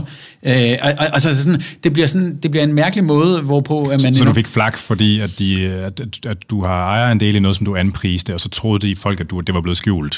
Ja, altså, de, så det de, troede, de troede, at det var skjult reklame, men skjult reklame er jo, altså hvis der er indgået en aftale med, med, med T V to om at fremvise et produkt, som ikke indgår naturligt i det, de filmer. Alt det, vi lavede, var fuldstændig naturligt og eksisterede, inden ja, det kom. Ja. Og de har så valgt at gerne ville lave en, en tv-udsendelse, hvor vi indgår i, og så har de så valgt at tage nogle af tingene ud, men at lade nogle af resultaterne af det blive. Jeg kan godt forstå, at det bliver fraktioneret at se på, ja. Men jeg havde ingen indflydelse på, øh, at jeg ville da gerne have haft, de havde skrevet, at jeg var ejer også, det var Strong og ejer X tre, men det ville de ikke. Vel? Og derfor, så, når det bagefter så bliver... Så det var lidt unfair, at du fik... Øh... Jamen, så bliver det sådan, som om, at, at, øh, at det er en... Øh, at det er... Ja, øh, men da det stod både i B T og Ekstra Bladet, og som om, at det var en kæmpe stor... Så tænkte jeg... Jesus, altså, øh, der, der er der ikke nogen, der ikke ved. Jeg var i T V to Lorry med det her øh, for et halvt år siden. Altså, øh, det, det burde alle jo vide, og det burde nok have stået i nogle rulletekster, ikke? Men, men i stedet for, så står der, ja, at jeg er erhvervsmand og investor, fordi at det er anonymiseret for ikke at give mig reklame, og det ender så med at være det, der backfired. Fordi pludselig bliver det så... kommer det til at se ud som om, at det har været skjult reklame. Det har aldrig været intentionen, hverken fra T V to eller os, at det skulle være skjult, men der har nok været sket en fodfejl i, at det ikke har stået i rulleteksterne. Ikke? Ja, ja. Men, men det blev altså lige lovligt øh, meget basuneret ud, som om, at det var en, øh, ja. en kæmpestor... Øh, og jeg, der fik jeg virkelig mange af, af, af de, i, de gode folk i fitnessmiljøet på nakken, fordi at, øh, det var virkelig noget, man kunne, øh, man kunne gå til, til angreb på. Jeg deltog selv i nogle af de her øh, debatter, der var på nettet, hvor ja. jeg så gik ind og prøvede at, at være med, øh, og ligesom prøvede at give det lidt øh, nuancer på, hvad der reelt var fakta, og, og hvad der var øh, fordrejning. Men altså, jeg ved ikke, hvor godt jeg lykkedes med det. Øh, og øh, ja, det er, hvad det er. Ja, yeah, yeah. Men den må, den, den må så T V to tage på skuldrene, den der med... Ja, de var ja. også... De, de, var også, de beklagede mig engang. Nå, det gjorde de trods alt? Ja. Okay, ja. Øh... Ja, de sendte, de sendte mig... Det, det var de selvfølgelig rigtig ked af, at det var sådan... Og det var... Det var jeg kan ikke huske ordlyden, hvordan det var, der stod, men, men jeg var fuldstændig fritaget for noget som helst ansvar i det, hvilket jeg selvfølgelig er glad for. Ja, ja. Altså, fordi... At, at, at, en ting er, at man... Vi går jo... ind i det her og medvirker i det, med håbet om, et, at det bliver god underholdning, og to, måske kan det inspirere nogen, men jeg havde altså ikke regnet med, at jeg skulle basuneres ud i Se og Hør og B T øh, som en eller anden. det, havde, det havde jeg sgu ikke lige set komme. Men det siges jo, at uh, there is no such thing as bad P R. Det kan jo godt være, at... Nej, uh... men det er der. Altså, det, det må jeg ærligt... Jeg, jeg synes ikke, det her, det var... Øh... Nå, men jeg tænker på sådan på... Altså, nu du har du jo en... du ejer et artigentur, eller hvad man kalder det på det her X tre og Osteo Strong. Altså det kan godt være, at der lige pludselig er mange, mange flere folk, der ved, at det findes på grund af den dårlige omtale. Okay, det er selvfølgelig rigtigt, at det vil der nok være, men jeg er ikke sikker på, at den dårlige omtale, det er nødvendigvis... Øh, øh, for, øh, ja, altså, jeg synes, øh, jeg personligt i hvert fald havde gerne været foruden øh, den Jamen, det omtale. Ja. Jamen, det kan jeg godt forstå. Så øh, hvis det kan vendes til noget positivt, så øh, er, det, øh, er det kun godt. Men jeg synes godt nok, at det var en hård retorik, og jeg synes, jeg fik ja. mange stryg der. Ja. Øh, og jeg er, det, synes, er det over nu egentlig? Øh, ja, det, det, jeg synes, det, det værste er nok over, men jeg tror, der, jeg tror der stadigvæk, at der er mange, øh, som sidder med en opfattelse øh, af ja. det, som er... Øh, som er, er negativ. Jeg har da været inde og, og læse i de her kommentarspor efterfølgende, og jeg må indrømme, at, øh, at, at det der ikke er verdens rareste læsning, at folk... Øh, Men det skal, det skal man skal, ikke. Nå, det skal, nej, dem skal man holde sig nej, fra. Nej, det skal man nok bare holde sig fra. Fordi at, øh, jeg, jeg synes jo virkelig, at det er ude af proportioner i forhold til, hvad virkeligheden er. Og, og jeg synes også, at det var... Øh, uheldigt, øh, men jeg synes øh, stadigvæk, at, øh, at det var en voldsom reaktion. Det synes jeg. Ja, ja. Og personligt, for en som aldrig har været i medierne med noget som helst, og altid bare passet mit arbejde, og altid været øh, transparent omkring, hvad jeg laver, og meget passioneret omkring, hvad jeg laver, så synes jeg, det var lidt sådan, wow, hvad skete der lige der? Ja, øh. det, ja det sker en gang imellem. Ja. Så har jeg også prøvet det. ja, ja. Har du nogle, har du nogle råd til aspirerende biohackere? Ja, jeg har, jeg har jo haft en del, som, som henvender sig og spørger, hvordan kan jeg komme i gang med det her, og øh, det lyder spændende, hvad skal jeg, øh, hvad skal jeg kaste mig ud i? Og, og det, jeg egentlig siger øh, grundlæggende, det er øh, lidt tilbage til din proportionalitetstankegang. Øh, få styr på øh, fundamentals first. Et, hvorfor er det, du vil gøre det? Hvad er det, du gerne vil opnå? Lad være med at hoppe på, hvad alle andre siger er øh, fucking fantastisk, og så øh, t- øh, gå ind i det med et åbent sind og test dig frem, og finde ud af, hvad der virker for dig. Fordi der er ikke en, øh, en opskrift eller en pakke, man kan købe. Der er nogle oplagte ting, man kan gå i gang med. Øh, altså, hvor at man, øh, man ret hurtigt... Øh, nu, øh, altså, træning er jo selvfølgelig en af dem. Øh, noget andet er øh, kosten, ikke? Altså, det er jo de to ting. Øh, træning, kost og søvn. Øh, men det er jo ikke fremmed for nogen som helst af dem, der hører det her, vel? Fordi det er de almindelige ting, som vi øh, altid fokuserer på, hvis vi skal optimere sundhed. Så er der i biohacking en, en version af det, hvor det handler om, om man kan gøre det relativt nemmere, eller øh, med et relativt mindre input ved hjælp af noget teknologi, øh, mm. og kan bruge nogle ting på at få det måske nemmere implementeret, så ikke man behøver at bruge to eller tre timer, øh, men kan gøre det på kortere tid. Altså uanset... som altså mikrotræning? Eller, ja, præcis. Ja. Altså, og nu er det, det, er jo også, det er jo det, jeg har adapteret og eksperimenteret med nu i et år.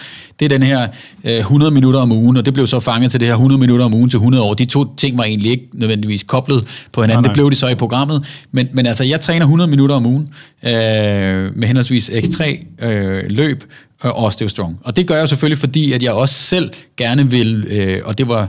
Øh, jo selvfølgelig interessant at se dataene i, i programmet fra det men, det, men det er fordi, jeg også gerne selv vil vise, at det, jeg ligesom står bag, det virker, og det er øh, en, øh, en god test at bruge sig selv. Så på den måde er det jo meget øh, i tråd med det, jeg også øh, prædiker. Jeg gør, jeg gør alle de ting, jeg... Øh, Jeg, jeg dyrker selv, og nogle af dem synes jeg er så freaking geniale, at jeg også investerer i det. Men det er langt fra alle, for jeg ser virkelig meget. Men der kommer nogle rigtig spændende ting, der er på paletten nu, så I kan holde øje med. Jeg tror, der kommer noget, der vil rykke for mange, også i, i M K Fitness lytterskaren. Det vil jeg ikke snakke om endnu, fordi at, men, men, men det er ikke... Det er ikke helt væk fra de emner, vi har været inde på øh, i dag, øh, og jeg tror, det er noget, som mange vil synes øh, er rigtig interessant, og, øh, og noget, som, øh, som også kan, kan i den bredere, øh, i den bredere skare øh, virkelig give en positiv indflydelse på folkesundheden. Så øh, mm-hmm. det var en øh, lille cliffhanger. Du er en cocktease. Du er slet ikke... Øh, bare, du kan, kan du give et hint? Nej, jeg skal nok. Ej, men det har noget med, øh, med blodprøver at gøre. Okay. Nå, så tror jeg måske godt, jeg kan have en idé med det her. Ja.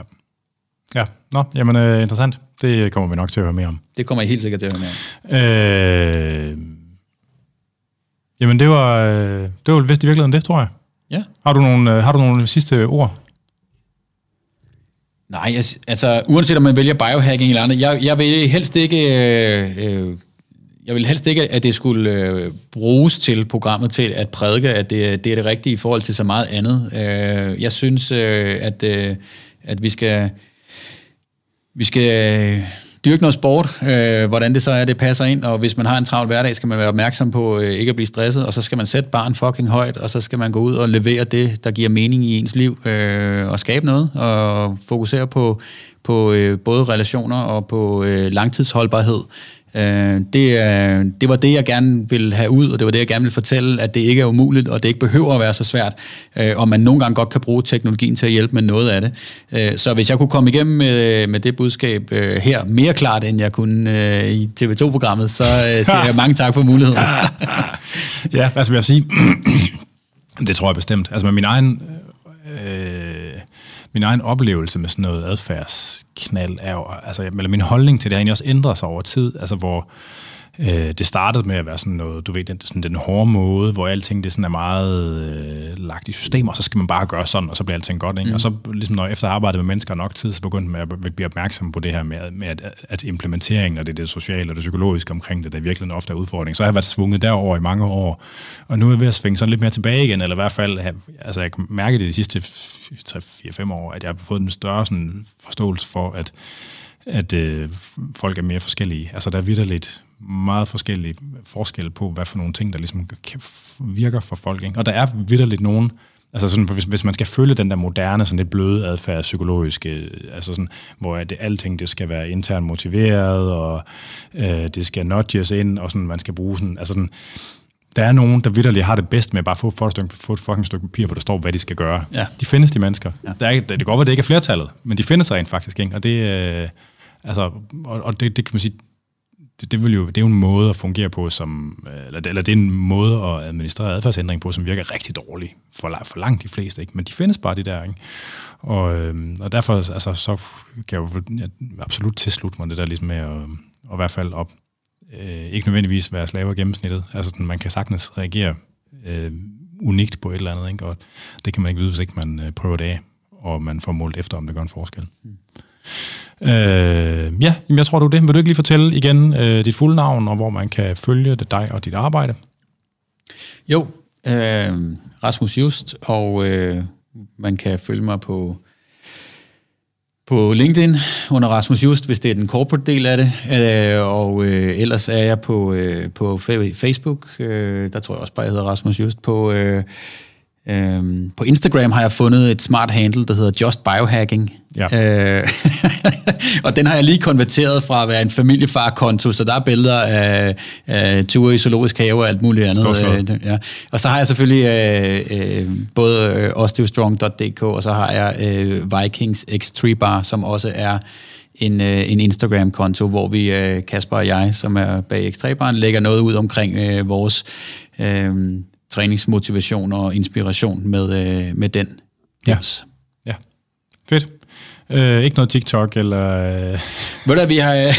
Øh, jeg, øh, jeg øver mig på TikTok, øh, fordi at øh, min, min, øh, mine døtre, øh, de, de bruger det jo flittigt, øh, og indtil videre, øh, så er det ikke gået så godt. Men øh, jeg er da frisk på den platform også. Ja, okay. Det, det er jeg ikke engang, så jeg... Det. Nå, tak fordi du kom i hvert fald. Det var, tak fordi det var jeg måtte med, Anders. Øh, du har lyttet til Fitness M K, og jeg hedder Anders Neddergaard, og man kan lytte til den her og de andre episoder øh, af Fitness M K via streamer podcast, og man kan streame det inde på min hjemmeside, anders neddergaard punktum d k, eller man kan gøre det på vores vært Spreaker, øh, som jeg også smider link op til, og så kan man podcasten for alle de store podcasttjenester. Programmet er produceret af Jonas Pedersen, og som sagt, så skal I være meget velkomne til at skrive ind med spørgsmål eller kommentarer. Og det kan man altså på a f n bindestreg anders neddergaard eller på programmets Facebook-side, der hedder Fitness M K.